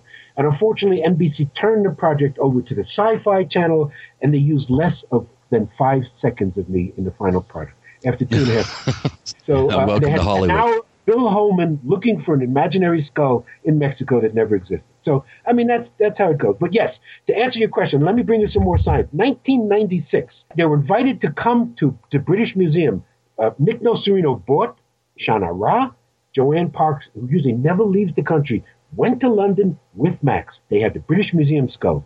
They had the skull that's known as the Smithsonian skull. 40-pound hollow skull, big skull, smoky, very cloudy quartz. Jane Walsh was there, but she did not do the testing. The testing was done by a woman who's the head of the British Museum's testing laboratory. They came back with results. They said the British Museum skull was modern carved. They said that the Smithsonian skull was modern carved. They had some other skull there with an Aztec skull. It said it was carved there. Then when it came to Max and Shana Ra, who they tested scientifically, they had no comment. Now, wait a minute. First of all, when Nick Nocerino brought the skull over, he had a signed contract with the British Museum that they would get a copy of all testing, all reports. That was never provided. So when they asked, why is there no comment, they had no comment. Now, wait a minute. When you test something scientifically, either you get a result or you don't. Either it's ancient or it's not ancient. No comment is not a scientific response. Later, when they questioned... and no comment about your no comment isn't either. Well, later so they reneged on their agreement. They claimed the testing was inaccurate. They couldn't get a clear scientific test. That's nonsense. What they got was proof that the skulls were ancient. It was against their academic paradigms. They could not be honest and give an honest answer. And then Jane Walsh took those results years later to say that Max and Shana Ra tested out as being modern. There's no such test result. Again, you're not talking about people who are being scientifically honest here. Well, this was a real point of contention on this voluminous thread on the Paracast forum, and it got a little hot and heavy there in terms of people supporting one side of the story versus the other. Well, you know, when we look at these artifacts, what is it about the skull motif that seems to draw people in? Do we have any other artifacts of this size and scale? Obviously, if these are ancient, some of these skulls are ancient. It took decades, generations to carve them, probably. Do we have any other types of artifacts that are on par with these skulls? Yes, I mean, we have crystal balls. Okay, so the question is then why the shape? Right. The shape is important. Shape is significant. Okay, first of all, it is only in our modern mindset, i.e., Judeo-Christian Islamic philosophy, that we look at the skull as a symbol of death, something to be feared. And sure enough, that is a normal response. Most people who see a crystal skull on an exhibition, if they have a strong Christian, strong Jewish, or strong Muslim background, immediately they're repulsed. It's death, it's evil. That's not how the ancient people, not how the Maya, not how the Olmec, not how ancient people looked. First of all, they didn't fear death. They saw death as a continuation. And they saw a skull as a symbol of eternity. Now, another example would be, if we're saying that the crystal skulls were computers, could store information, well, what other organ in our body do we know that stores information? The brain. Where is the brain housed? In the skull. Simple. But in the skull would be a simple, something that we could identify with, something that is memory. But the ancient people, the skull represented eternity, infinity. It represented in alchemy we call the fixed salt, that which does not dissolve. Now, here's something you may not be aware of, but when a body disintegrates, it's usually the skull and the long bones that take the longest time to disintegrate, are the hardest stone, are the hardest mineral in our body. Why do we find skulls, of course, as fossils? Why can we find a 3.8 million year old skull cap of a pre-Homo human, but we can't find the rest of the body? It, you know, the ribs and all that is gone. Very rarely do we find a full skeleton in paleoarchaeology. But the skull and the long bone, when we cremate a body, and they put it under that tremendous heat, usually the skull and the long bone, even at 1,000 degrees Fahrenheit, does not totally melt. What they do when they give you cremains, the cremated remains of someone, they have pulverized. They have taken out your mortar and pestle and pulverized the skull and the long bones so that you get pure powder. So a skull can represent eternity to the Maya, the Olmec, so the crystal skull is supposed to represent infinity. Just parenthetically, let me ask you a quick question here before Chris picks up on it. And that is, okay, so we have the skull shaped in this fashion. We have this built as a skull-shaped object. Does it have to be a skull? Can it be a hand? Can it be a foot? Can it be a circle? Yes. To be a functional talisman, to be an operational tool, again, it could be just a crystal ball with no shape or just a piece of raw crystal. But there is something that happens, Gene, when we carve. Again, we say the difference in the ancient skulls is the intent of the carver. So we're saying that these ancient skulls were carved by master shamans, male or female, usually with a school, with students being involved. And that person puts their intent into the skull. They are creating an object not to be sold. It's not commercial. It is a talisman. It is something to interact with human mind, to be used for healing. To use okay, but that means then they didn't build skulls or crystalline structures in other shapes with the same precision. Is that correct? Correct. They predominantly looked at the skull shape, yes. What we're looking at is, they carved crystal into many different forms. You have crystal goblets, you have crystal statues, but it seems obvious to your point, the main shamanistic talisman they wanted to create was a skull. All we have is the oral tradition to support this. And we have one other piece, Chris. The Mayan glyph. What's that? The Mayan glyph, which is just the upper jaw, is alchemical zero. It means infinity. It was actually a number, but the number was irrelevant. I mean, it's what we call infinity alchemical zero. The Mayan glyph for infinity is the upper jaw of a skull. Interesting. I didn't know that. Wow. Yes. No, that's what well, how about other animal forms? I know the jaguar was a revered animal in the Meso cultures, especially around Central America and the highlands. Do we have any sort of animal forms that have been that are as impressive as in terms of these gorgeous artifacts that some of the skulls are? Do we have any examples of? Yes, yeah? I can actually send you that we took photographs of these cache. that this Francisco Reyes brought in. They actually have a cobra out of jade. They would do jaguars out of jade. Again, for the Maya and Olmec, if it had a special significance as a talismanic ritual object, they would use it as jade. Even more, crystal was for the skulls, really, to really work with them as information device, record keepers for healing. But when they had a special object, it would be jade. And I can reveal something here to you and your audience. It's not out to the public yet. There has been found in the Yucatan a jade head. It is known. It is actually like a Mayan head out of jade, and with it, it's been under secret for now. They're now coming out with a full-size jade crystal skull. Okay, so this is a crystal skull made of jade, and I guess the big question will be, does it seem to have the same properties as quartz? And this is going to be a complicated question that has to wait until we do our break. Stephen Mehler joins us. I'm Gene Steinberg. Chris O'Brien's the co-host. You're in the Paracast.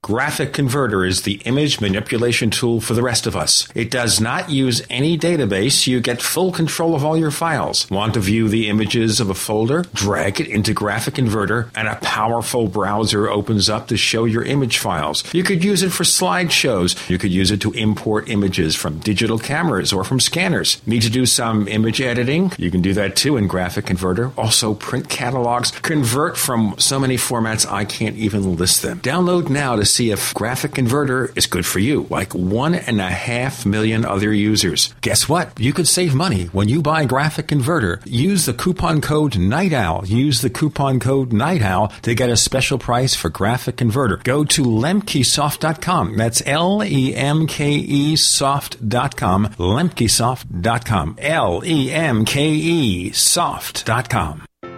The number one secret to having great health and long life is having high levels of glutathione. This master antioxidant is required by your body to stop free radicals, keep cells young, remove chemical and heavy metal toxins, support immunity, support liver functions, stop inflammation, and much more. The results of optimal levels of glutathione in your body are more mental and physical energy, stronger immune system, greater endurance, and more. Do you know the number one secret superfood that helps increase your glutathione levels by 64% or more? It's unheated whey protein powder from grass-fed cows. This health food is amazing in its ability to do so much for virtually everyone. Introducing One World Whey, an industry first, unheated whey protein powder from grass-fed cows. Call 888-988-3325. That's 888-988-3325. Or visit oneworldwhey.com. That's oneworldwhey.com. Never buy home canning jar lids again. No kidding. When you buy Tadler reusable canning lids once, you'll never buy canning lids ever again. Safely store emergency preparedness foods for years. Traditional metal lids are single-use throwaways containing BPA. But Tadler reusable canning lids are guaranteed to last a lifetime when used as designed for home canning. Tadler lids are made with a USDA and FDA-approved food-grade plastic, safe for direct food contact, and contain no BPA. Tadler lids are dishwasher safe, usable with standard pressure or water bath canning, eliminate food spoilage from acid corrosion, fit standard mason jars, are indefinitely reusable, and are proudly made in the USA. Place orders at reusablecanninglids.com or call 1-877-747-2793, 877-747-2793. Call 877-747-2793 or go to reusablecanninglids.com. That's reusablecanninglids.com for Tadler Reusable Canning Lids, the original since 1976.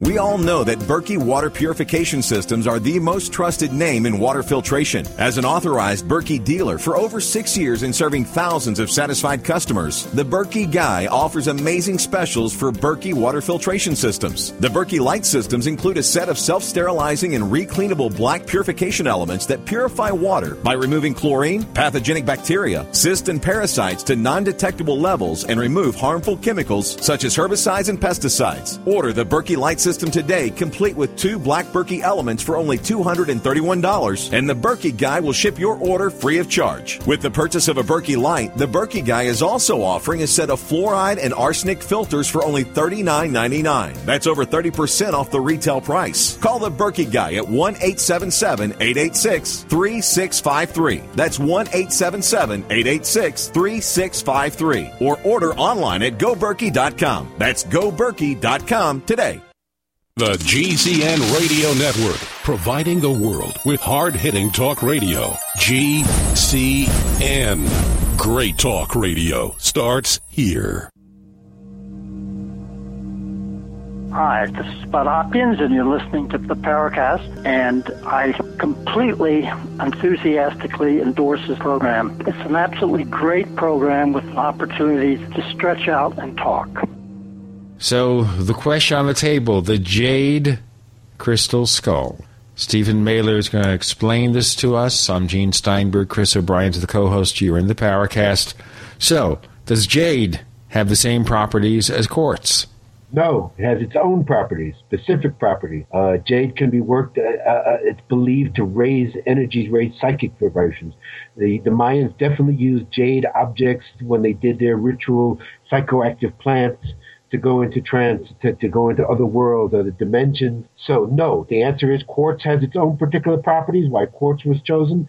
Jade would have its particular properties, why it would be chosen for ritual shamanic objects. But they definitely value jade, and I believe, again, the real masters of jade carving were the Olmec, who taught the Maya. One thing that I'd like to know, and this is for some of the more skeptical types out there. Now, you mentioned that early on you conducted quite a number of I'm not sure what the term would be, but refereed sort of sessions with sensitives and others. Has any of these results been published anywhere? Yes. Very good. It's actually in 2 books. I wrote official reports for the Rosicrucian Order. Those reports were basically summarized in the book called Mysteries of the Crystal Skulls Revealed, which Joshua arranged to get together with Nick Nocerino and Nick's fine student Sandra Bowen. That book is basically out of print. It was came out in 1988, Mysteries of the Crystal Skull Revealed. But since then, I've co-written a book with our friend and colleague David Hatcher Childress. It's called The Crystal Skulls, Astonishing Portals to Man's Past, Adventures Unlimited Press, 2008. I have half the book. David has half the book. In my half the book, I summarized all the research I did at the Rosicrucian Research Lab. Okay, well, I think that's important, because the whole idea, the whole linking between the scientific side of this whole mystery and the psychometric side, or the intuitive side of this, I think this is the ground where your skeptics are going to have the most difficulty accepting this type of information at face value. And so I think it's important that these results were refereed, and these tests were refereed, and these results actually have been published. I think that's important for people to know. And what we can do is we can refer people on to other types of scientific results if you feel that there's if these tests were warranted and deserve to be given notice. Again, the two prominent researchers in the field, Dr. Marcel Vogel, obviously PhD in chemistry. Nick Nocerino got the first master's degree, teaching credential in parapsychology in California. These are two gentlemen who were scientifically oriented, who also were mystics and metaphysical. And that's my basis. So yes, there has to be the scientific grounding there somewhere. I mean, it can't just be all off the wall. Well, and you also have to have scientists that are not intellectually dishonest about their exposure to these very enigmatic artifacts, and at the very least, produce the results of testing that is being done. I mean, that to me is that's smoking gun evidence that right. And again, I would say when Joanne Parks publishes her book, she will have hundreds of testimonies from doctors, chiropractors, metallurgists, archaeologists, physicists, chemists, etc. So, yeah, that's going to be included. We're going to have that eventually, the scientific testimony from scientists who are open-minded, who have looked at this object. And again, I would just like to bring one thing point out about your skeptics. I would challenge any skeptic to come to me who's actually witnessed the skull. There's a difference for people who are being skeptical, who are sitting in their armchairs, reading literature and making comments. When I used to host Joanne Parks, I've been to many people, you know, they go around with the skulls. I've had many, many people who've come to see a crystal skull that I've witnessed who are very skeptical. This is nonsense. This is hooey-bluey. It's New Age garbage. Many men who were dragged by their wives. I have not seen one person who did not feel something. Even people say, I'm not sensitive. I don't get anything. They go down, sit with the skull. Would you feel it? Yes, just putting my hand on the skull, I felt this tingling. I felt this electricity. Everybody feels something. And I can tell you the overwhelming people who I've seen, who I've witnessed come to see a crystal skull, who've come as skeptics, have left as some degree of believer when they leave. So the majority of skeptics that you're looking at who are really adamant and who are refusing to accept any of this have never witnessed or experienced a crystal. Yeah, that's a good point. Now, this brings up the whole subject of power objects, and I think you've kind of hinted at this through the first part of our show here, that these objects, especially, obviously, I'm referring to the ones that are potentially ancient, these objects were handled with reverence. There seems to be some sort of potential programming of these skulls as into power objects, and if, let's say, the science that you are referring to in terms of the point, what's it called, a defect in it that's able to store knowledge, that Vogel came up with this whole concept. Right. Quartz obviously has it. If this is real, it has more of a potential to be programmed as a power object. So let's discuss the programming, potential program of the power object. Sure. And of course, it's different from other objects. Right. Some of it could be classified as positive, some could be classified as negative. Let's face it, some of these objects were abused. Why we had initially a lot of people had problems with the first skull I talked about, the Mayan crystal skull. A lot of people got scared. A lot of people felt violence and anger. As we found out, again, this is anecdotal story, but again, the oral tradition came down that this particular skull had been used by the Toltecs. When the Toltecs conquered the Maya in the Yucatan, they instituted large sacrifice of, again, opening the heart. It is what we then, people would see scenes that actually when the chest cavity was cut open with an obsidian knife and the heart taken out, this particular crystal skull was put in the heart cavity. So maybe it was seen then that they were helping the person pass over to the other side, but the trauma, the violence would go into the crystal. So people would experience that. Some of the skulls carried that, some didn't. So, I mean, the skulls were used for all possible things. Now, the ancient skulls, a lot of us felt from these powerful shamans, were from healing schools, so the crystals were going to be used to heal, and how they were used in healing is, as I mentioned, to help someone pass over to the other side. Now, in our society, we don't think about that. But if people could, if you've ever interviewed or know of Daniel Brinkley, this is what he does for a living. Daniel Brinkley almost died 3 times. What he does now for a living is he helps people pass over peacefully with dignity. Well, the crystal skulls were used that way. We don't necessarily think that's a good thing, but there are people who don't think there's any such thing as death, that you're just going from one form to another. Then the crystal skull enables you to move to that transition. It also did healings. So there were, and to store information and knowledge for previous people, to work as powerful shamanic ritual objects, to meditate with, to do chanting, rituals, to raise the vibrations of the people. All positive things. And yes, used for negative things. In later times, used as war objects, as used as objects to, again, for ritual sacrifice. So all these things get recorded. We have seen these in the different skulls, or the different ways they were used are recorded in there. What we would say with the Mayan crystal skull, the people, sometimes they would get this bad feelings, and we say either you stop, you break off, or you don't want to deal with it, or you just try to concentrate to go deeper, that there were deeper things beyond that surface negativity and vibration. But some of the skulls, like Einstein, who I just saw, like Max, like Shana Ra, were never used for negative, and there's no negative energy has ever come out of them. Some of the skulls, it was told to us by the Mayan priests, a seal was put on by the skull, a ritual seal, that it couldn't be used for negative. I mean, that's possible. But again, the objects were used for both positive and negative, depending on the culture, the civilization, the level of awareness of the people that had them. Yes, they've been used for black magic, no doubt. Well, you mentioned that there have been healings associated with some of these skulls. Is there any documentation on this? I mean, I know I seem to remember from your book with David that you had mentioned a couple of cases in there. But why don't, for our listeners' sake, why don't you talk about some of the more celebrated examples of potential healings? Well, again, Joanne Parks will be more into specific documentation, but she shows an example of a gentleman who'd had back surgery before he came to see Max. He stood over Max and somebody took a photograph. In the photograph, you could actually see a double. You see Max and then you see right next to it, almost in etheric, in like yellow light, obviously in the photograph, but nobody witnessed it in real, showed his whole vertebral column. And Max showed him where he was going to work on his back and do a healing. This man then recorded months later that his back has no back problems at all. And he attributes it totally to his sessions with Max. Again, Joanne will document this. A lot of this is going to be before, afters. There's going to be a lot of befores, a lot of afters. Nick Nocerino was eventually going to be writing his own book, documenting the healings he did with his skull. I don't have specifics because I don't have an ancient skull that I've worked with to give you a specific case, but I know there are documented cases and they will be recorded. Again, you know, Joanne, one thing, Stephen, I'm going to want to ask you about the documentation and how we could basically find the provenance for that documentation, and you'll see what I mean when we get to the next segment. Stephen Mehler joins us. The subject on the table is crystal skulls and maybe jade skulls and other sorts of things. The co-host is Chris O'Brien. I'm Gene Steinberg. You're in the Paracast.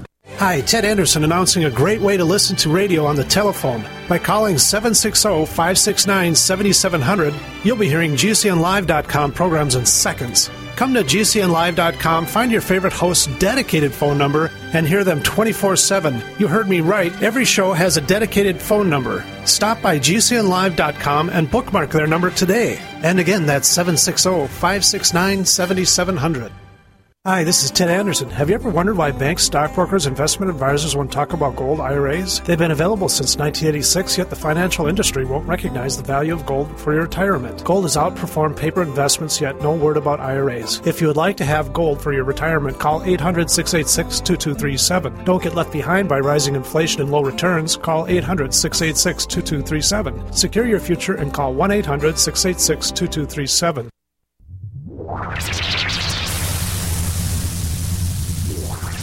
Welcome back to the Paracast, the gold standard of paranormal radio. And now, here's Gene Steinberg. Winding down the final hour of our crystal, jade, other kind of skull discussion with Stephen Mehler. I'm Gene Steinberg. Chris O'Brien's the co-host. You're in the Paracast. So here's the thing.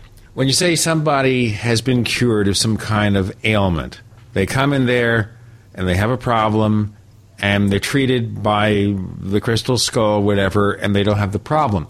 The question is, did you have a doctor look at the person before they go in saying, you've got this condition, and did a doctor check them after being treated to see if they still have the condition? That's interesting, and that's a very, very rigorous question. I don't know if it's exactly been documented as you say. But I know that there have been chiropractors and there have been MDs who've been involved with some of the healings with Max who will testify to that, whether they've actually been one of their patients who they've sent to Max for treatment where they can document it before and after. I can't specifically say that. Sure, but wouldn't that be an important thing, Stephen? You're setting up a good parameter for future research. Sure, but I'm saying this is something you'd think after all these years somebody would have tested. You know, this person has cancer. He goes in there, he's in remission. This person has a bad back, some kind of spinal cord injury, or just dislocated discs or something. They go in there, and the chiropractor, the medical doctor says, you know what? They're cured. Because it's not just, I feel better, because sometimes back ailments specifically can be partly psychological. Yes. You're making a good point, but understand that the people who would be involved with doing anything with crystal skulls would not be your conventional allopathic physician. The people who would be involved with Joanne with healings would be chiropractors, would be naturopaths, would be homeopaths. So sure, but chiropractors, they use x-rays, they do some kind of physical diagnostics. I would say follow up with this and have Joanne Parks on. Ask her to she could specifically mention chiropractors who will be doing this, who will be doing before and afters. So that's being done with Max. I know that. There are chiropractors, not MDs particularly, unless they're alternatives, but naturopaths, homeopaths, chiropractors who've been working with Joanne who can document before and after. So she would be the one to talk to specifically about this. Now, I wouldn't object to chiropractors because I've been treated by chiropractors over the years, and the back problems that were very involved, and the doctors wanted to put me in traction for the chiropractors, pretty much cured. Chris? You mentioned on a couple of occasions here Einstein, which is the latest of these potentially ancient skulls that has surfaced. Why don't you give us a little background on the Einstein story, how you found out about it, what we know about the skull, and describe it for us, because the pictures you showed me were quite amazing. And the size of the thing is even more amazing. So why don't you give us a quick... And there's a good potential for you to see it in person because it's there in Sedona, Arizona. I just got involved in, and this, of course, where we can lead up to a commercial. I just got involved in a major crystal skull conference, 10-10-10 in New York City, put on by a man named Kendall Ray Morgan. The website is www.oraclestoneproductions.com or crystalskullevents.com. But oraclestoneproductions.com. There's going to be one in L.A., 11-11-11. It was the greatest gathering of ancient and modern skulls of the time. There were at least a dozen ancient skulls and hundreds of contemporary skulls. It was advertised. One of the hooks for this conference was there was going to be unveiling of a mystery skull, one that has never been made public before. Well, being in the know like I am, and I was the keynote speaker for the conference, I was told beforehand that it was a skull called Einstein that I'd heard about vaguely but never knew much detail about. I heard about Einstein from Nick Nocerino over the years. He would say things to me like, the crystal skulls are this and that, but then there's Einstein who's a special case. Or he would say something, there's Einstein and it's special. And I would wait for more information. He would never provide it. Well, as it turned out, Einstein is owned by a woman named Carolyn Ford. She first obtained it in 1990, had Nick Nocerino come, see it, test it, and authenticate it in 1991, but she kept it from the public. She did not want to make it public, did not do anything about it for 20 years. The unveiling of Einstein was going to be in New York City at the 10-10-10 conference on October 10th. And there she was at the conference and revealed Einstein. I got to see the skull. It very interested me. It reminded me very much of the exact first skull I talked about to you guys. The Mayan crystal skull looked like a larger version, but it was the biggest thing I'd ever seen, 33 pounds of ancient quartz. Now, we've seen big contemporary skulls. I mentioned that the Smithsonian had a 40-pound hollow skull. I've seen an 80-pound contemporary skull, huge piece of quartz, but contemporary. Wow. We've never heard of an ancient skull that big. Well, as it turns out, Nick had seen it. He had documented it as the largest ancient skull that ever came out. And I must mention that Nick Nocerino, in his lifetime, documented as many as 15 to 18 skulls, which he classified as being ancient, carved as a skull over 1,000 years ago. That's for people who say there's only 13 original skulls. No, there's sets of 13. There's way more than 13. I've seen as many as 9 that I would say were genuine ancient artifacts. So I got friendly with Carolyn Ford and her husband, Ron. They live in Sedona, Arizona. They invited me to come see Einstein, work with Einstein, test it for myself. And to make that story short, we came there in March. That's where we saw Chris.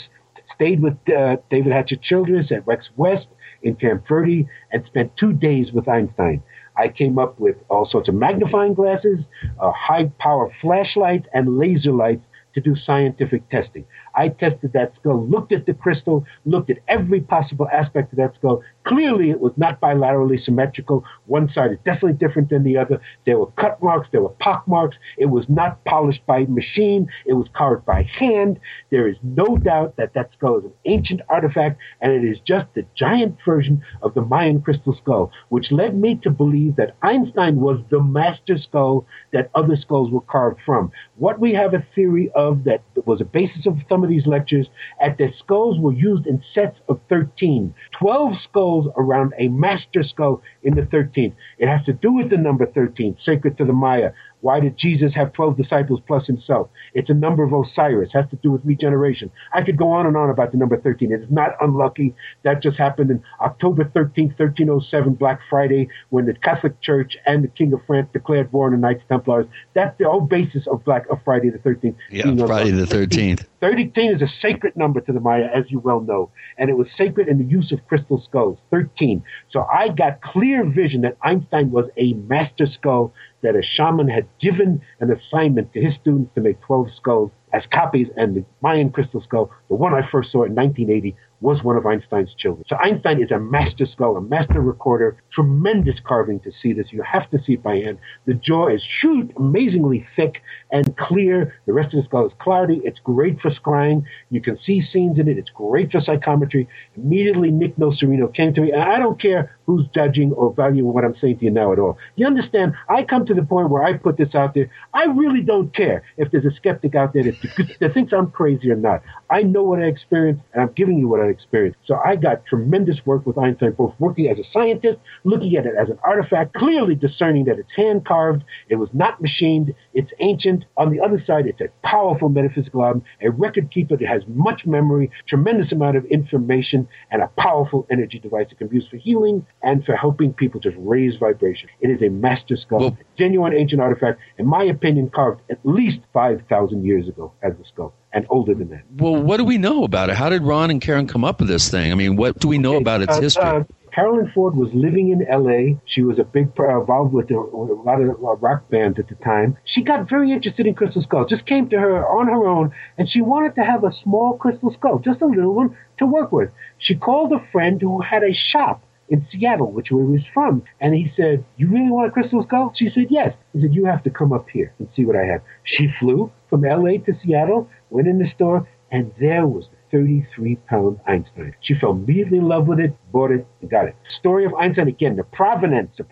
Einstein was obtained by this person from an estate sale, one of the items in the estate. The estate was of an old archaeologist, explorer, who had gone to Mexico. Again, the story is that he plundered it from a Mayan tomb in the 30s, and that's how he got Einstein. And this is typical of a lot of the stories, except Shana Ra. Before we leave, I must say to you, we have provenance on Shana Ra, but it's not something Jane Walsh would recognize. Why? Nick Nocerino was asked to advise, psychically advise. There's a whole field of archaeology we call psychic archaeology, where people who are sensitive go on sites and they may tell you there's something here, there's something there. Nick was a master at that. He went to an area in the Oaxaca area in the state of Guerrero. He pointed to this area, said there's a site here. He told them exactly where to dig, what they would find. They found Mayan artifacts and two crystal skulls. We'll get into more of that in a moment. Stephen Mehler joining us on the Paracast. I'm Gene Steinberg. The co-host is Chris O'Brien, and once again, you're in the Paracast.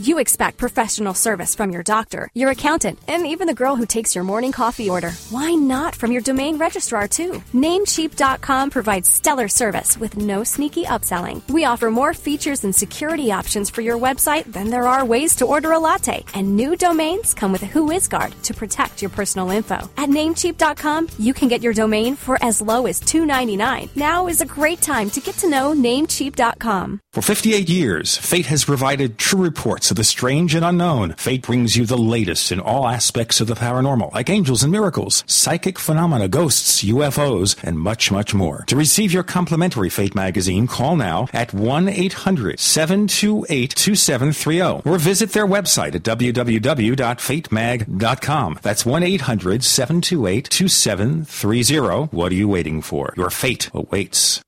As many people know, ever since President Nixon took us off the gold standard, the U.S. dollar has been devaluing. What people don't know, however, is how this directly affects your personal finances. Is there a way to protect your portfolios from losing value? The answer to all of this is gold and silver. They both have maintained their purchasing power for 6,000 years. If you had $100,000 in cash and $100,000 in gold and silver back in 1913 and kept them until now, your cash would have the buying power of only $4,800, but your gold and silver would have the buying power of $3 million. The answer to protecting your assets is simple. Call John Ballman today at 1-800-686-2237, extension 169. Get all your questions answered before your money is worth zero. Call 1-800-686-2237, extension 169. Take action today while we still accept paper dollars for gold. That's 1-800-686-2237, extension 169.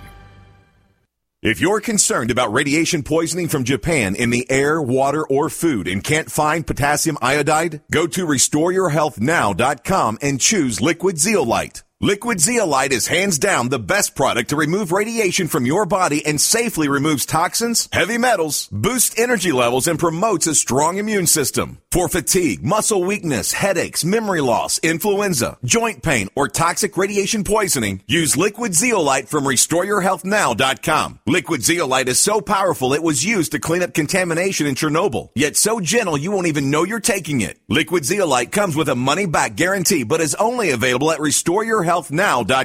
Learn how to get free bottles of Liquid Zeolite at RestoreYourHealthNow.com. That's RestoreYourHealthNow.com, or call 800-880-9976. Call 800-880-9976 today and learn how to get free bottles of Liquid Zeolite. GCN listeners, why have you been hearing so much about Dermatol, the all-natural, all-purpose first aid spray? Because it's the must-have first aid product you need in your preparedness kit. Dermatol is made in America by Americans who know there's a more affordable, natural way to treat cuts, burns, bites, rashes, shingles, boils, and many other skin problems. Dermatol is gentle enough for diaper rash, powerful enough for bed sores, and harmless to the eyes and mouth. It's great for the whole family, even your family pets. Dermatol is antimicrobial, antifungal, antiviral, and not diminished by freezing, extreme heat, or years in storage. Dermatol is an absolute must for any first aid or preparedness kit. Dermatol's soothing, rapid restoration of injured skin is so effective, it's guaranteed. Order yours today. Call 800-217-6677. 800-217-6677. That's 800-217-6677. Efficient, economical,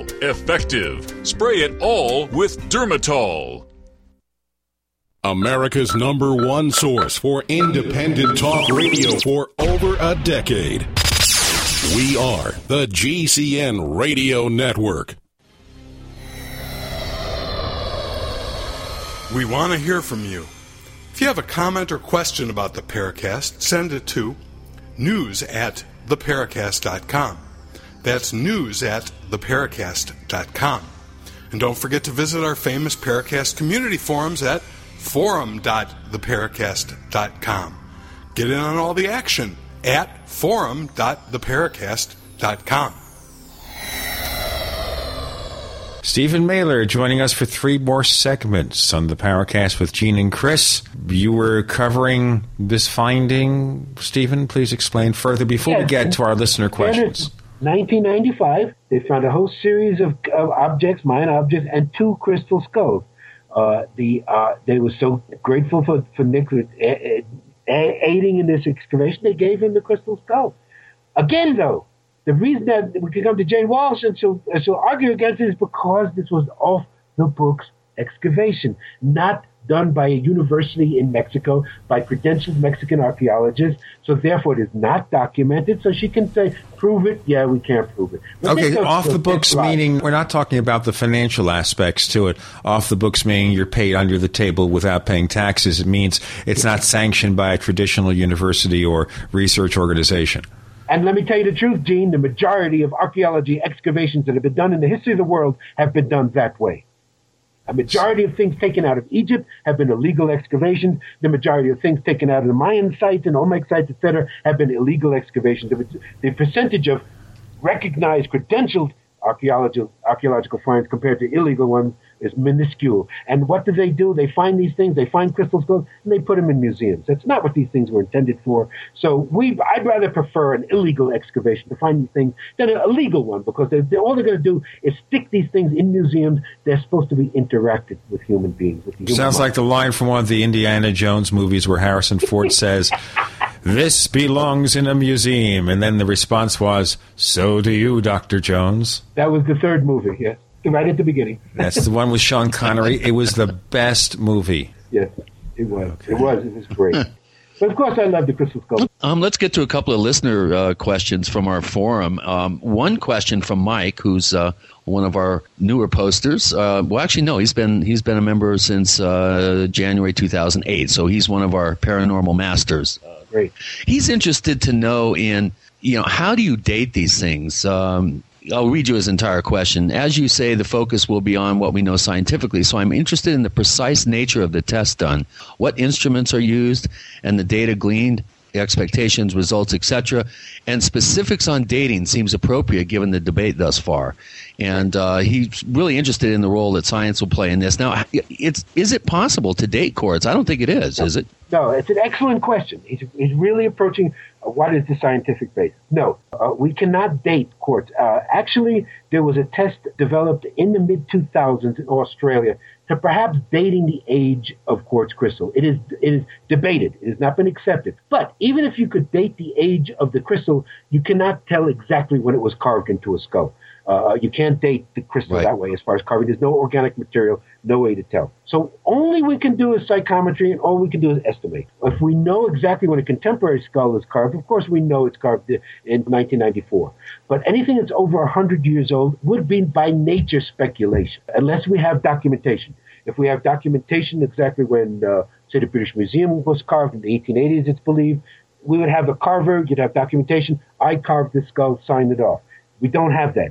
People who have carved contemporary skulls or modern skulls, even in the last 200 years, they didn't exactly attest a document, a legalized document. I carved this skull at this date. So, and for an ancient skull, the only way to do it is how I said, how we look at it as an artifact. Determine if it's machined, if it's bilaterally symmetrical or hand-carved. If it's hand-carved, you're going back before the use of the so-called wheel in the last 200 years to carve crystal.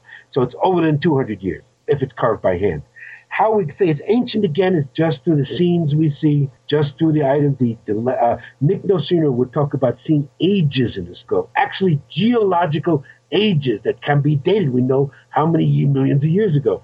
So each piece of crystal is millions of years old. I mean, all crystal is ancient. How it's formed is ancient. So it has ancient vibration to begin with. If it's a record keeper and has all these memories in it, if you access these memories, but again, to answer the question, science cannot give us a solid answer. We cannot date when a crystal was carved into a skull with a scientific method yet recognized.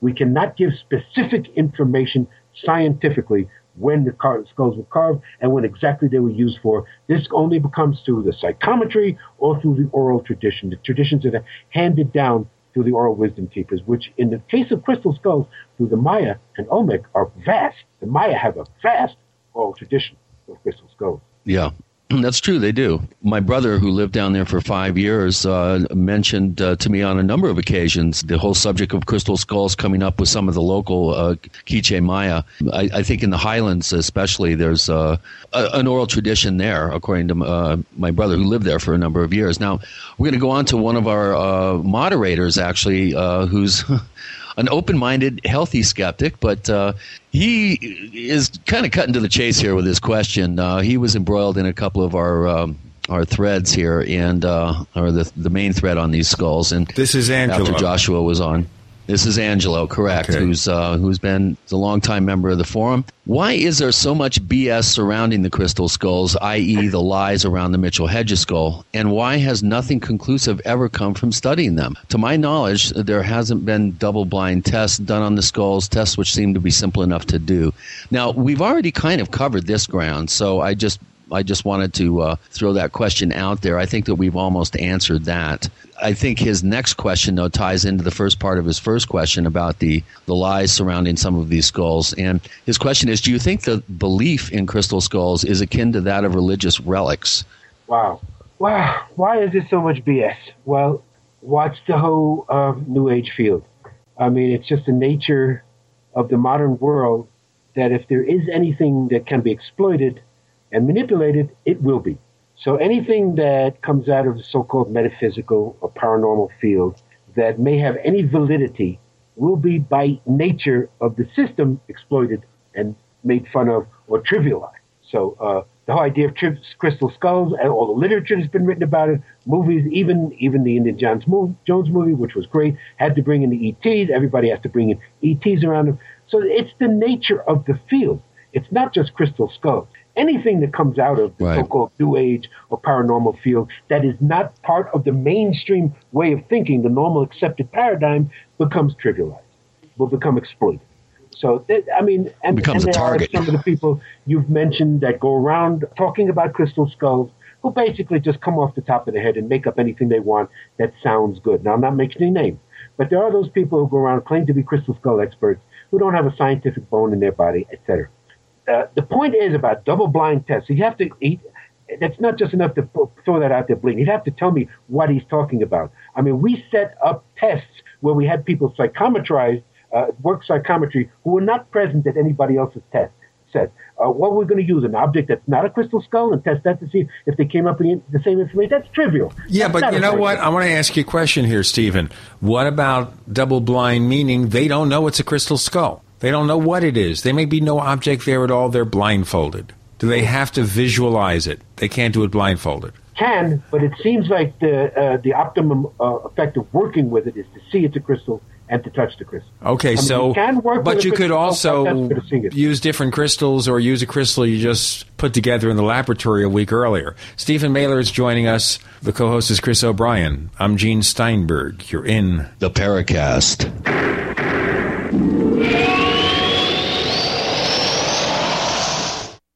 Graphic Converter is the image manipulation tool for the rest of us. It does not use any database, so you get full control of all your files. Want to view the images of a folder? Drag it into Graphic Converter, and a powerful browser opens up to show your image files. You could use it for slideshows. You could use it to import images from digital cameras or from scanners. Need to do some image editing? You can do that too in Graphic Converter. Also, print catalogs. Convert from so many formats, I can't even list them. Download now to see if Graphic Converter is good for you, like 1.5 million other users. Guess what? You could save money when you buy Graphic Converter. Use the coupon code NIGHTOWL. Use the coupon code NIGHTOWL to get a special price for Graphic Converter. Go to lemkesoft.com. That's lemkesoft.com. lemkesoft.com. lemkesoft.com. Local Army Navy surplus stores are hard to find these days, but not military issue supplies. They're right here online at mainmilitary.com. That's right, just like the state, M-A-I-N-E, military.com. We have everything for true total preparedness. MainMilitary.com is not a typical website. It has much more than your old surplus store. Quality military issue survival gear like canteens, mess kits, utensils, gas masks, filters, and chemical suits. Magnesium fire starting tools, strike anywhere, waterproof, and storm matches. First aid kits, splints, tourniquets, parachute 550 cord, military manuals, sandbags by the bale, and a huge Molly assortment of vests and pouches for every need. Call 207-989-6783, 207-989-6783, or visit mainmilitary.com. That's M-A-I-N-E military.com, the main name in military supply. If you drive for a living, you don't get paid to stop or wait in line. Keep your wheels moving with pre-pass. Bypass way stations, fly-by port of entry facilities. Stay moving at highway speed while the guy without pre-pass waits in line. Save time, save money. Call 888-401-PASS to try pre-pass free. That's 888-401-PASS. Hi, this is Ted Anderson. Have you ever wondered why banks, stockbrokers, investment advisors won't talk about gold IRAs? They've been available since 1986, yet the financial industry won't recognize the value of gold for your retirement. Gold has outperformed paper investments, yet no word about IRAs. If you would like to have gold for your retirement, call 800-686-2237. Don't get left behind by rising inflation and low returns. Call 800-686-2237. Secure your future and call 1-800-686-2237. You've heard a lot lately about zeolite, but what is it and why do you need it? Zeolite is a beautiful, complex crystalline structure that encapsulates radiation and odors. ZeoKing Zeolite naturally eliminates radiation poisoning your body may pick up from x-rays, security scanners, or nuclear fallout. ZeoKing flushes environmental toxins absorbed from smoke, cell phones, and chemicals, so it detoxifies heavy metals including mercury, lead, and cadmium. ZeoKing Zeolite helps boost your immune system, allowing your body to balance itself and cut off food supply to cancer and parasites. Order your ZeoKing Zeolite now from zeoking.com for only $39.99 and receive a free month supply with every order. Call 888-402-6779. That's 888-402-6779. Or visit zeoking.com. That's Z-E-O king.com for natural elimination of radiation poisoning. Are you tired of searching for great talk radio? Something more important. Search no more. We are the GCN Radio Network. This is Leslie Kane, and I'm with the Coalition for Freedom of Information, and you are listening to the Paracast. What about double-blind tests for crystal skulls? That question is being posed to Stephen Mehler on the Paracast with Gene and Chris. So what I'm saying here is one of the things about double-blind testing is that you try to have as many checks and balances as possible. So, of course, you might have different crystal skulls, but tell the person, well, they look pretty much the same. It's the same skull. You want to see if they have real powers. They change from skull to skull, or maybe it's a fake. How do you do it? Good point. We have done that. We have done somebody to psychometrize a contemporary skull, and then with a supposed ancient skull, and told the person there's no difference to it. And definitely different quality information that was channeled out. For the contemporary skull, was hardly any memory, hardly energies were seen, and if any scenes were seen, they were modern scenes. When we work with the ancient skull, we don't tell a person it's ancient. All of a sudden they're talking about the Maya, about ancient Egypt, about Rome, Greece. But you can't do it blindfolded. There's no reason to do it blindfolded. You can do it. Yes, there is, because then you don't know if there's a skull there at all. Well, then you don't just tell the person the skull's there. You don't even show the skull. Well, you can say there is. Have an object. Fool. We have an object that's beneath the table under you. You're sitting at a table. There's an object under the floor under your table. See if you can get any energy from it. You don't have to blindfold anybody. Okay. You can put it in a box and have it there. Lead them into the room and say, let's get your. It depends on the box. If it's an obsidian box, it blocks the energy of crystal skull. You won't get anything. It has to be just a cardboard box. It'd be good enough for me. Just something to hide the thing. Just put it on the table with a towel over it. Here's an object. You don't see it. You're not told what it is. Yeah, exactly. That's what I said before. You don't know that it's a crystal skull. Again, Nick Nocerino was doing this work for 50 years, gentlemen. He found that the best way to do this scientifically was to have people touch the skull. And forget about doing a double blind. Doing it as an unknown object. The only way you can test it is by psychometry. There's no double blind involved. Well, they can touch it with a blindfold on. Maybe they're not given a full opportunity to feel around it, just check its shape. Well, I mean, that's possible, but to me, that's trivial. Well, I think the point is here is that you want to have as many checks and balances as possible, so the person who doesn't believe in, especially the traditional scientific community, that's going to say it's all nonsense, well, the more evidence you throw in their laps that they can't dispute, the easier it's going to be to gradually accept this thing. Chris, you have more questions? Well, I think we pretty much answered most of the questions that were posed. I think Stephen's done a really good job of taking us to the next level and studying this very enigmatic mystery. One question that I have, though, is in the last few years, I've seen an uptick in kind of noise surrounding the whole crystal skull mystery, and that is that these are either ancient artifacts that could be thousands and thousands of years old, and I've heard the word Atlantis or Lemuria bannered about. And then also you have this whole kind of emerging belief system that some of these objects are actually derived from ETs or given to humans by extraterrestrials, or that they somehow are involved with some sort of extraterrestrial agenda. Do we have any sort of, I know the obvious answer to this, but do we have any information that would back this up, or is this just a lot of wishful thinking on the part of true believers? Well, first of all, I'm surprised that neither one of you asked me the question about the Mayans in 2012. Either one of you asked me what did the Mayans say about them. The Mayans, Don Alejandro in particular, all the Mayans that were at our conference, are going to be at our conference in November, are saying that the skulls are coming back for this reason, that the end of the 2012 calendar is not the end of time. It is not the end of humanity. It's not destruction. They're talking about the end of a cycle, the end of consciousness. They believe that all the shamanic objects, crystal skulls, are surfacing now to aid human beings in this shift of consciousness. This is the meaning why these Mayans are coming to our conferences. They're talking about the time for the tribes to wake up, come together now, and share all these objects that can help us with our consciousness growth.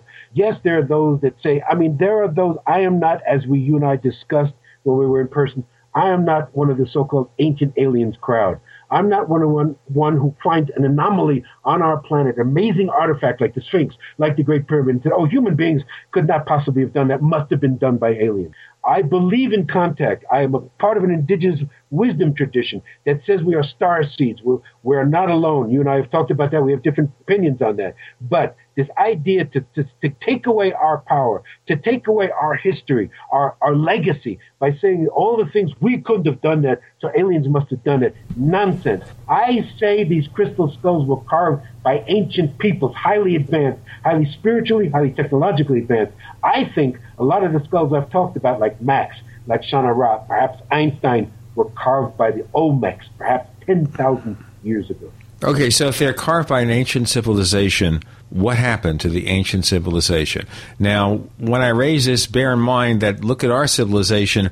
I say if it all disappeared tomorrow, a couple of thousand years down the pike, there wouldn't be much left of it to research. Exactly. And that's the point of the whole meaning of why we talked about cycles. Same thing my Egyptian teacher talked about. Same thing I heard from Don Alejandro and the Mayan elders. Nothing moves in it. This whole idea of Darwinian linear evolution is one paradigm that needs to be flushed down the toilet. Nothing moves in a straight line. Everything moves in cycles.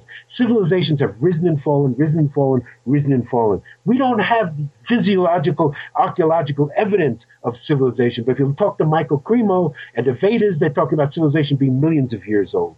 Okay, but cycle, if we so saying this, if we have no evidence, to the end of a great cycle. These civilizations did not disappear. They just went the same thing.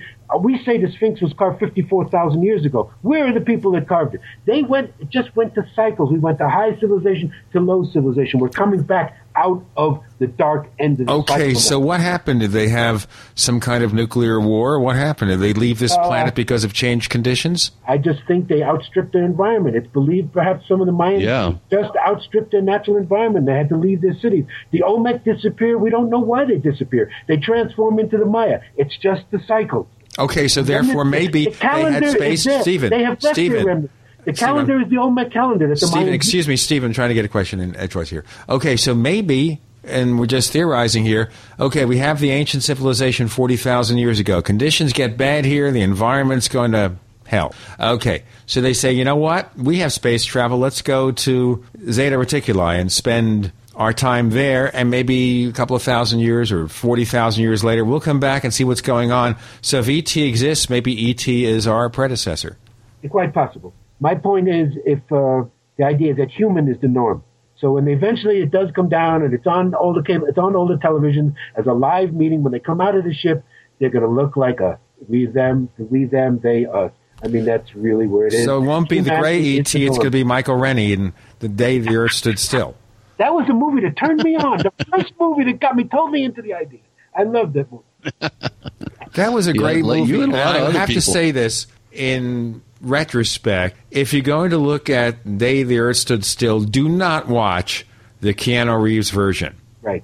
It's just a bad movie. Right. Go and rent or stream from Netflix or whatever the original The Day the Earth Stood Still, directed by Robert Weiss, who also directed The Sound of Music, Star Trek the Motion Picture, and actually believed in UFOs. With Patricia Neal and Billy Gray. That's right. Yeah. That's a great movie. Right there on the Washington Mall. The whole UFO thing. So I think the point. And by the way, let me just give you the synchronicity. Then we'll go break for the next final portion. The synchronicity about The Day the Earth Stood Still. Remember where Klaatu is shot down by the military, seeking him out near DuPont Circle in Washington, D.C., very close to where they located the headquarters of the National Investigation Committee on Aerial Phenomena, NICAP. I'm serious, folks. Very good. Not too many years after that movie, you see NICAP located just across from DuPont Circle, stone's throw away, very close to where, in the movie at least, they shot down Michael Rennie before he resurrected himself in his spaceship. So there you go. Just a coincidence, Gene. Of course. You shouldn't read anything into that. It's just a coincidence. I'm not reading anything into it. I think if you wanted cheap office space, they happened to find the right cheap office space because NICAP never had any money. so they had to find something. So nobody said, because I think I'm the only one who ever was crazy enough to point this out over the years, nobody suggested it was a scene in a popular science fiction movie. Stephen Mehler joins us. I'm Gene Steinberg. The co-host is Chris O'Brien. And for one more time this week, you're in the Paracast.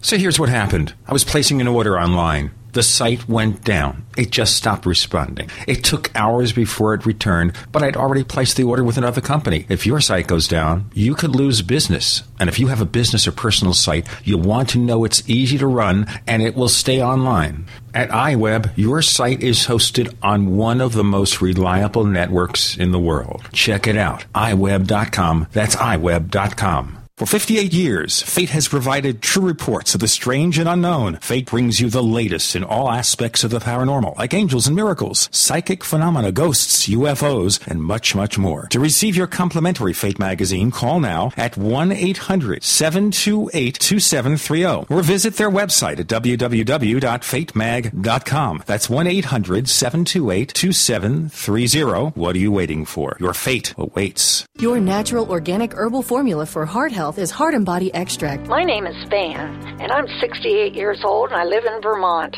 In the spring of 2003, I started to have problems with my heart. It felt like my heart was pounding, made me feel breathless. I tried many, many different things to try to get some help for myself. Nothing did anything. Heart and Body Extract is very powerful, very effective, and works quickly. I saw one of Sharon's ads and ordered Heart and Body Extract. I noticed a difference quickly, within days. The episodes became less frequent, and by a month had completely vanished. Usually you find a 30-day or 60-day guarantee. Heart and Body Extract comes with a lifetime 100% ironclad money-back guarantee. Details at hbextract.com or call 866-295-5305. Call 866-295-5305. 866-295-5305 for Heart and Body Extract. Hi, I'm Mark Craighead, founder of Crossbreed Holsters. I designed our top-selling holster, the Super Tuck Deluxe, to solve the problems of being poked, pinched, and gouged while carrying concealed. The Super Tuck Deluxe is the most comfortable, most concealable holster on the market today. We offer a 2-week free trial and a lifetime warranty. Visit us at crossbreedholsters.com.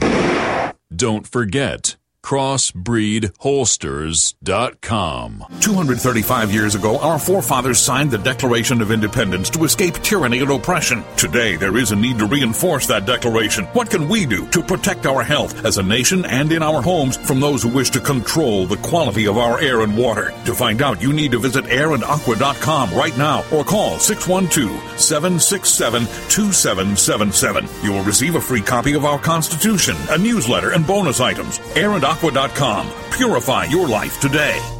We all know that Berkey water purification systems are the most trusted name in water filtration. As an authorized Berkey dealer for over 6 years and serving thousands of satisfied customers, the Berkey Guy offers amazing specials for Berkey water filtration systems. The Berkey Light systems include a set of self-sterilizing and recleanable black purification elements that purify water by removing chlorine, pathogenic bacteria, cysts, and parasites to non-detectable levels and remove harmful chemicals such as herbicides and pesticides. Order the Berkey Light system today, complete with 2 black Berkey elements for only $231, and the Berkey Guy will ship your order free of charge. With the purchase of a Berkey Light, the Berkey Guy is also offering a set of fluoride and arsenic filters for only $39.99. That's over 30% off the retail price. Call the Berkey Guy at 1-877-886-3653. That's 1-877-886-3653. Or order online at GoBerkey.com. That's GoBerkey.com today. The GCN Radio Network, providing the world with hard-hitting talk radio. GCN. Great talk radio starts here. You're in the Paracast. You never know what's going to happen next. Okay. So from movies to crystal skulls to jade skulls to ancient civilizations to Atlantis, Lemuria, whatever you want to call it. Stephen Mehler joins us. I'm Gene Steinberg. You're in the Paracast with Chris O'Brien as the co-host. Chris, you have some final questions to bring it on home. Well, yeah, I think, and it's important that that we do talk about the Maya in context with our conversation with Stephen today. And Stephen, you brought up a good point that the Maya are saying now, the modern Maya, that some of these power objects and these instruments of transformation, if you will, for lack of a better term, are coming out and are somehow going to play some sort of role or part in this coming time period that we're actually kind of in the middle of right now, and that is the end of three cycles of three different Mayan calendars. I think we're going into, 14 Aho, I think would be in the long count. Give us a little bit more of a sense of what their thinking is on this. So what role are these objects going to play in this coming time period that we're now kind of going into full steam here? Well, that's great because this also goes with what was predicted to me by my Egyptian teacher who predicted a lot of these things over 10 years ago, which are happening now. The end of the cycle is going to be characterized by discovering things that we thought were lost. And my teacher Hakim would say nothing is ever lost. Don Alejandro, the spiritual head of the K'iche' Maya, said the exact same thing to me. I was fortunate enough to have a personal darshan with him. At the time, at the end of a cycle, as we're coming to now, of course, is characterized by these spectacular earth changes, the mother of tsunamis, the mother of earthquakes, the mother of volcanoes, etc. But it also is that things are uncovered.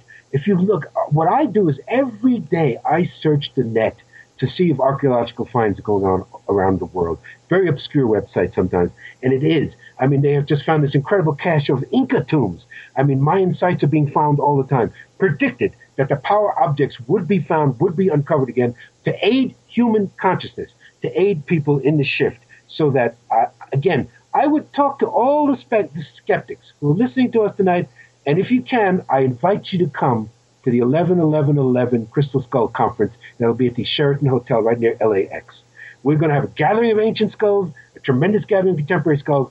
I defy anyone to step in that room and not say they cannot feel something, that they cannot feel the energy that the crystals can create, the energies among the people, the enthusiasm, and again, we had over 500 people attend a conference in New York City, 10-10-10.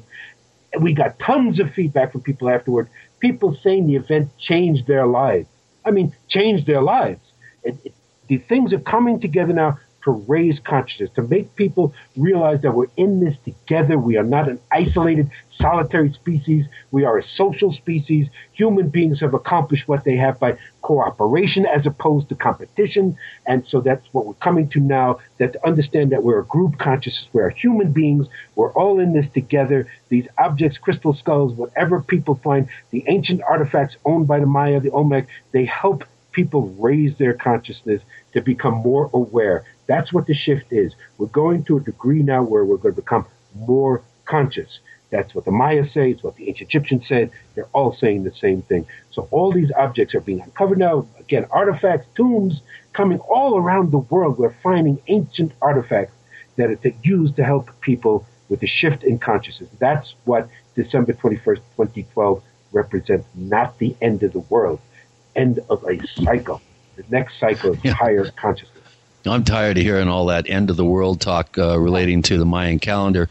I happened to see a documentary on ancient civilizations on the History Channel a number of years ago, and they made the outrageous claim that the Maya were an extinct people who disappeared in the 13 and 1400s, not realizing that the Maya are the largest group of indigenous Americans. There's like 4 or 5, I think, million Maya. Right. Exactly. Oh, the hubris. Right. But they're waiting. What's interesting is there's 4 to 5 million people are listening to their elders like Don Alejandro, like Ombudsman, like Don Pedro, who are telling them now it's time to reclaim your cities, reclaim your rituals, bring out the power objects again. Forget it, let a little bit of this Spanish Catholicism start to wear away. Let's go back to our ancient healings. Let's go back to our ancient way. And that's beautiful because a lot of the Mayan youth now are suddenly getting inculcated from the elders now to get back to learning the old ways. Well, do you think the Maya may have some crystal skulls that they haven't allowed public knowledge of, and that they're without a doubt, like I said, we just had a Mayan jade crystal skull surface that's been hiding in the Yucatan for millennia. There's other crystal skulls the Mayans are bringing out. They're claiming they're ancient. I have to see them and test them. Some of them aren't. I mean, some of them are modern. But yes, to answer the question, they definitely have artifacts that they've been holding back that they're bringing out now.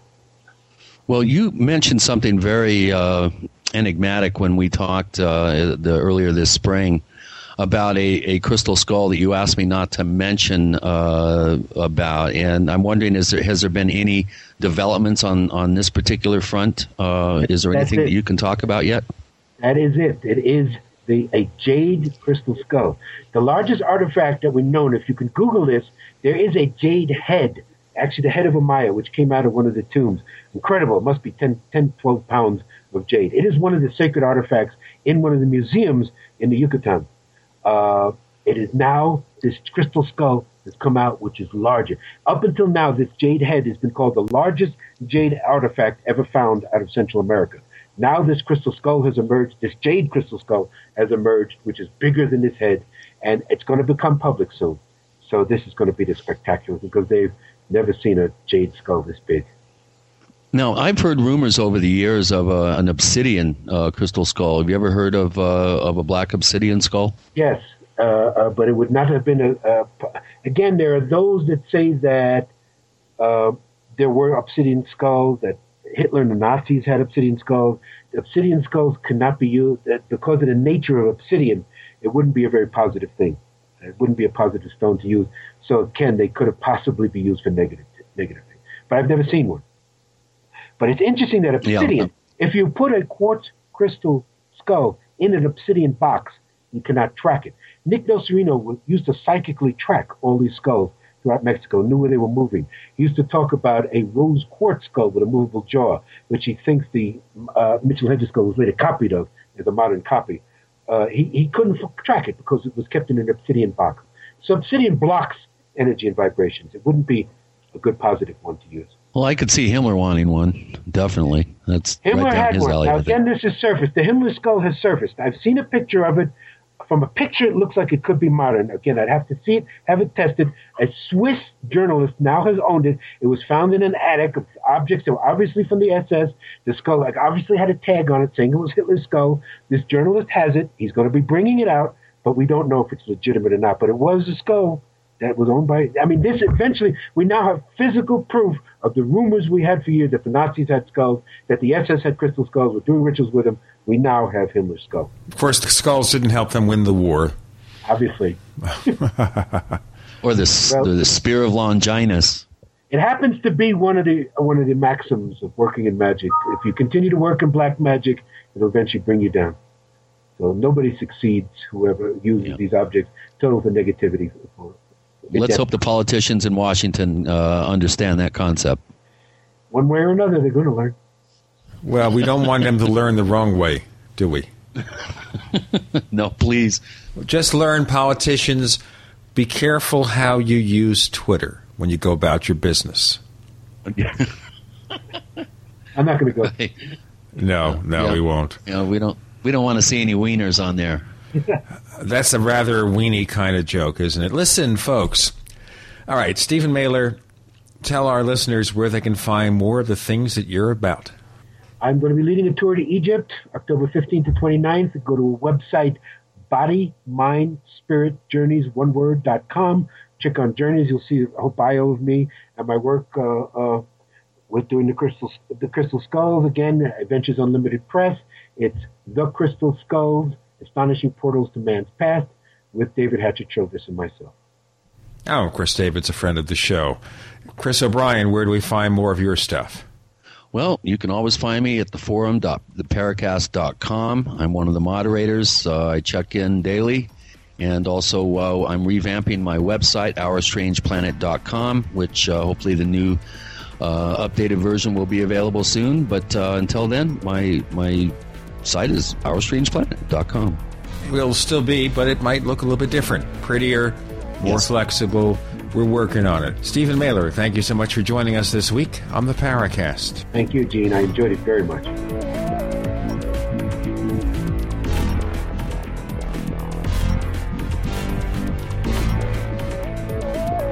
Paracast is a copyrighted presentation of Making the Impossible Incorporated. Tune in next week for a new adventure in the Paracast.